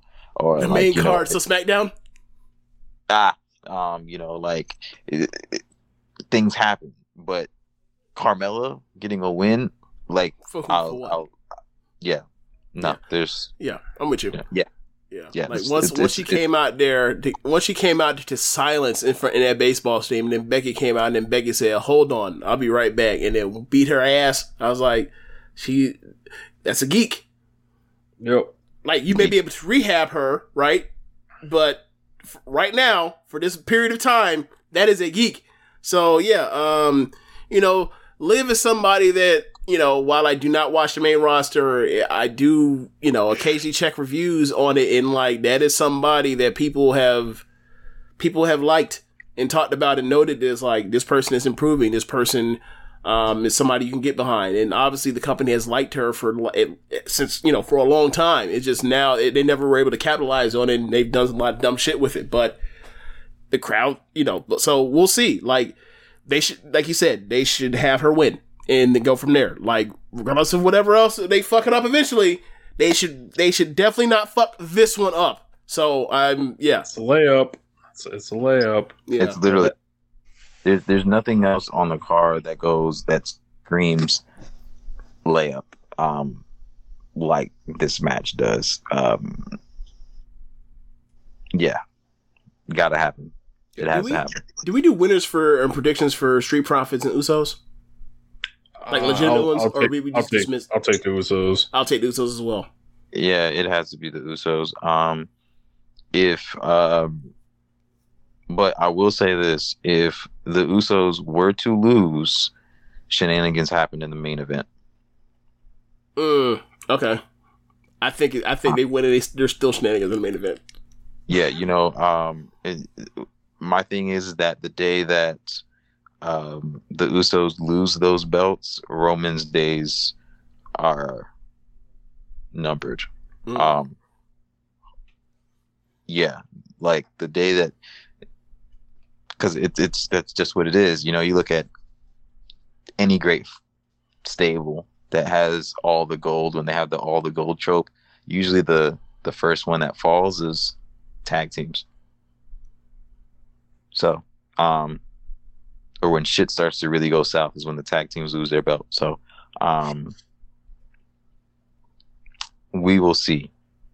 Yeah, that, that was our uh, preview for Extreme Rules. Uh, I want to thank Rob for joining us. It was awesome. We're running late into the show, late at night, but it looks like we still got you know people rocking with us in the Twitch chat. Rob, how can the folks find you? Oh, um, anywhere on social media at GATS813, my website, GATS813.com. Yeah, you know, um, I haven't written for Social Suplex in quite some time. You know, maybe I should do that. Um, I've just been really busy being a rapper, which kind of sucks, but it's also say, promote the album, sir. Oh yeah, I did drop an album. I had an album called Robbed, came out. It's on all social media, all, all platforms, so you can find me on Apple Music, Spotify, GAT dollar sign. Don't forget the dollar sign. Had a really cool event with Smoke DZA. Um, he made fun of my belt. Um, I was tough. he gave me some grown man bars. Just had to hear those out. Um, but it was fun. It was a good time, man. It's a good time. The show, man. Yeah, glad, thanks, glad to have you on. Long overdue. Uh, yeah, we'll definitely we gotta have back. you on again. Uh, we'll, we'll talk more about that that Uno game. Um, Yeah, I gotta talk about that off air because. Yeah, yeah, yeah, yeah. Like you know, we understand. We understand. cool, man. That's so tough again. I don't know, man. Is this a good place to just wrap it up, James? I'm I'm going to run through this, but uh, but yeah, uh, appreciate you, Rob, and um, I guess you know, uh, Rich, do you want to uh, throw up the layup, and then I'll run through this in ten minutes. For sure. I'll, I'll let y'all handle y'all business. All right, It's been- appreciate it. No doubt, man. Appreciate Absolutely. you. Thank you. Thank you. Thank you. Peace. Um, so you know, as as Rob jumps off, I guess James, there's one thing left to do, and this is a live version of this. I don't know if I, I I did a live version before, but we actually got some people here with us, so I guess I got to make this good, right? Ooh, So- I, I mean, uh, I don't even know how to do that. Do I do? Do I just do I do it off? Uh, I'm trying to think. How do I even get this done? Have I emailed Oh. that to you before? You you don't change anything. I just do hit the music, paste it in later. Podcast listeners hear it uh, Oh, the correct yeah, way. that's how I But- do that. But I'm talking about for the people that are listening. Do I just skip Oh, it? oh no, the people here like I I'm still gonna do hit the music. All right. I'll feel Okay. whatever. So, so you know, uh, James, hit the music.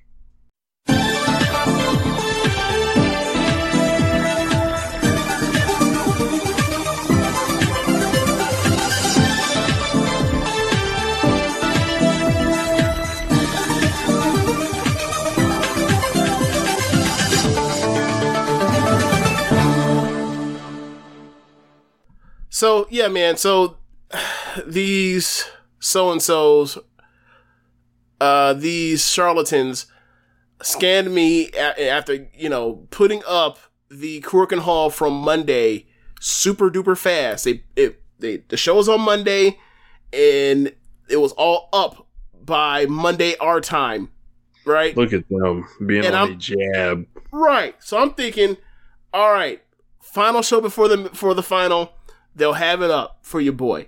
And then I've been waiting for hours and hours and hours, and I haven't looked yet. But I, it would be something if it was up right now. It would be something that was up right now.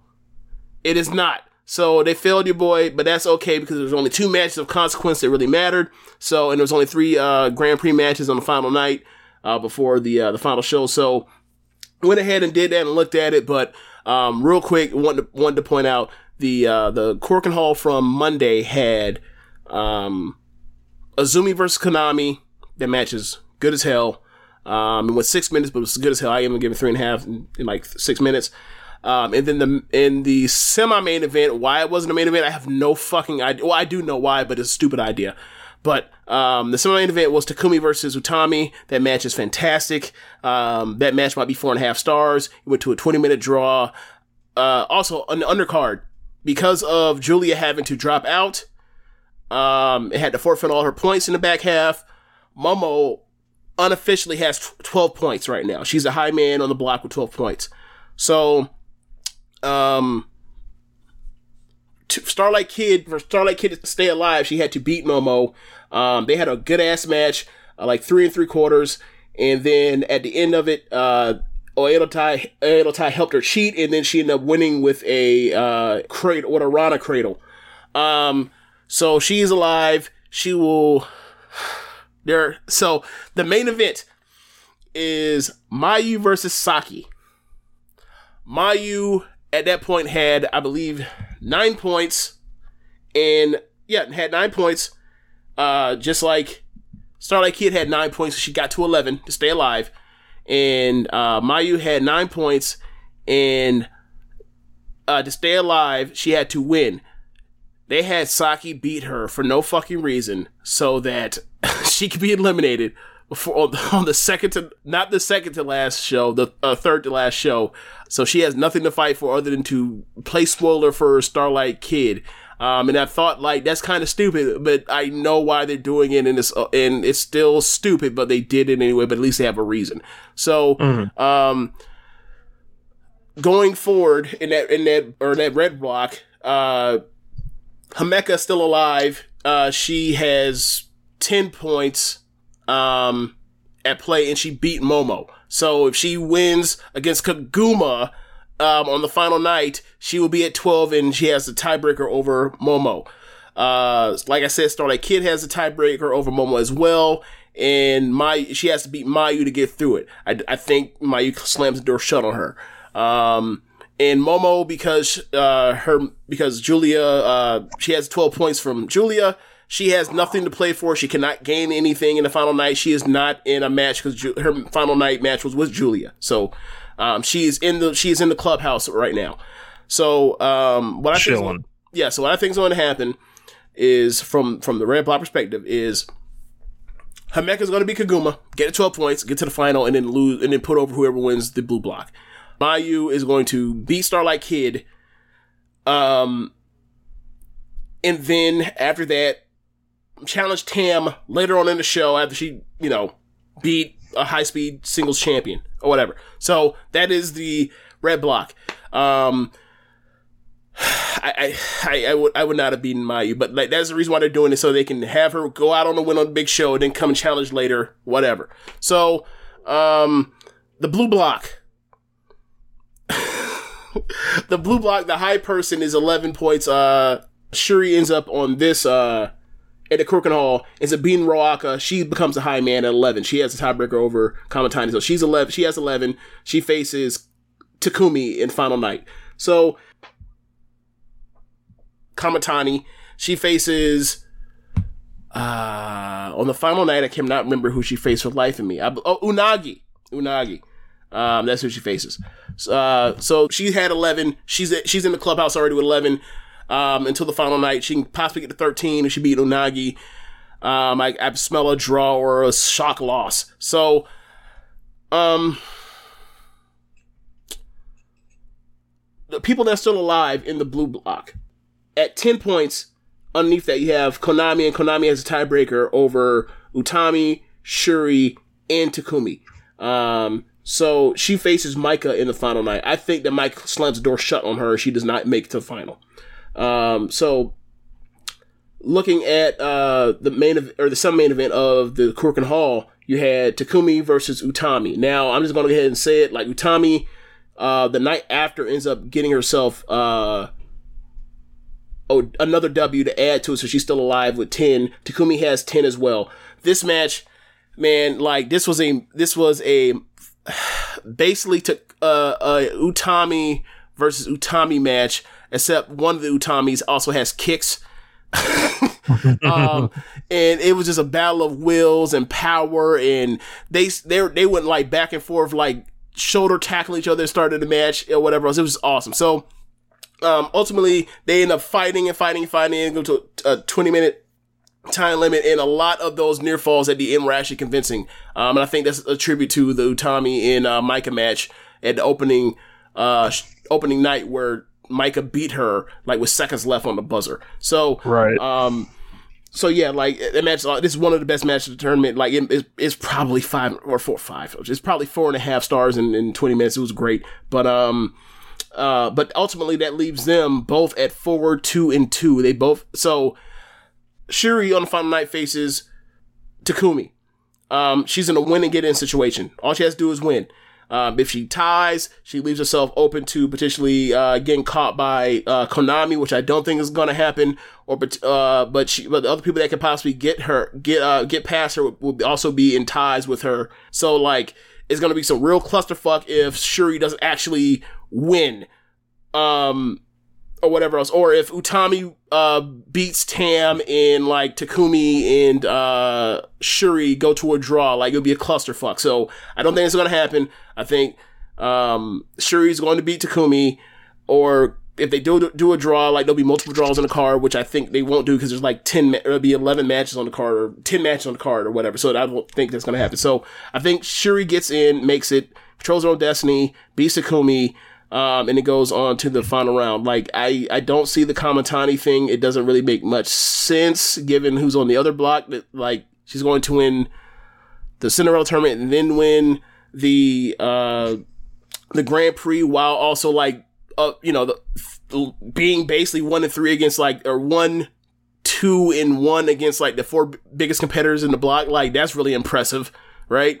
Um like she went to a draw with Takumi. She got beat by Utami. She got beat by Syuri. She caught uh, Tam in a Hurricane Rana cradle. Like that's I don't really think that's necessarily like a world beater there. So, um, so I think what happens is either Syuri wins the block and then goes on and faces um, either Momo or Himeka wins, and then obviously challenges for the red belt. We get the match at Osaka-jo Hall.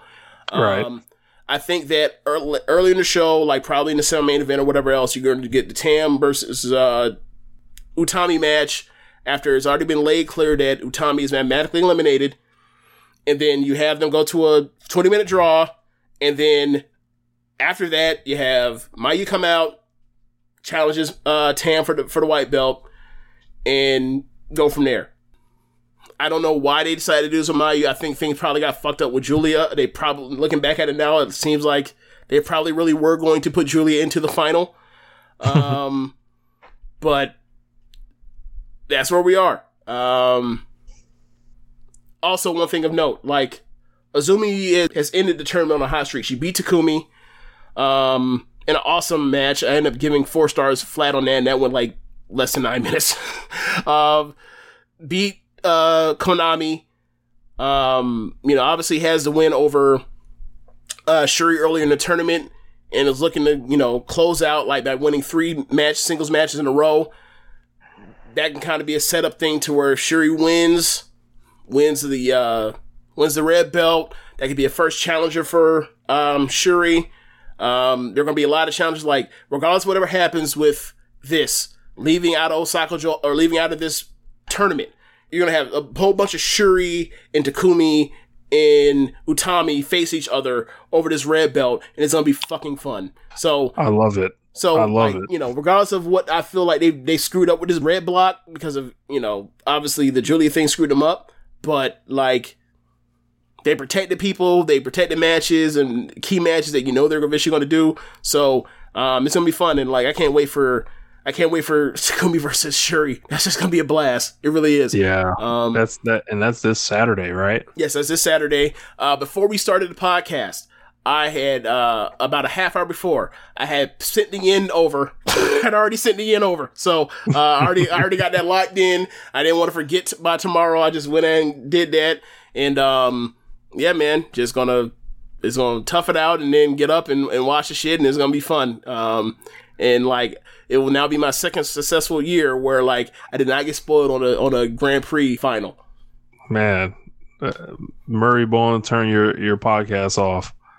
Um, but uh, yeah, I, I guess that's gonna wrap it up. Uh, thank you guys uh, for uh, listening to the show. This is a little long one, but um, yeah, lots of uh, hard work on this on this one. Feel free to lay a donation down for your boys. Make sure you uh, you're taking care care of us with the shares, the likes, the retweets, the comments, the ratings.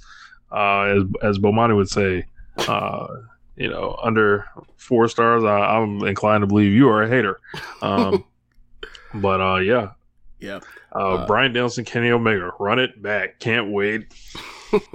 yeah, thanks for listening, y'all. Be sure to rate us on our app you're uh, using to listen to this with. If you are listening on the podcast, uh, the the Twitch folk, we already got your listen, son. So um, be sure to uh, go to Red Circle, drop us off with a donation if you feel like it. Also, uh, go to prowrestlingtees.com slash social suplex and pick up some official social suplex network merchandise.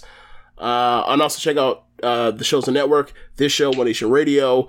On Tuesdays, uh, Keeping It Strong Style. On Wednesdays, Rick and Clive Wrestling Show. On every other Wednesday, Grumman Watch Your Shit. On Thursdays, The Grave Consequences Podcast. On Fridays, 8-Bit Suplex. And on Saturdays, All Things Elite. Oh, also, Hey. uh, another one. On Sundays, Great Mass Generator. I didn't forget about For it. sure. For sure. And um, if you guys want to hear this show live on Twitch, uh, just start joining the uh, follow me on Twitter. Like I'll send a link out when we're recording, uh, and also it'll I'll also put it in the Discord page as well. So uh, the more people spread the word amongst the listeners, uh, we'll do the Twitch thing. You can do live comments and uh, live donations, however you guys want to play it. Uh, you know, so we're gonna go ahead and uh, kick off some new shit. All right, y'all. Thanks for listening. Later. Yep. Peace.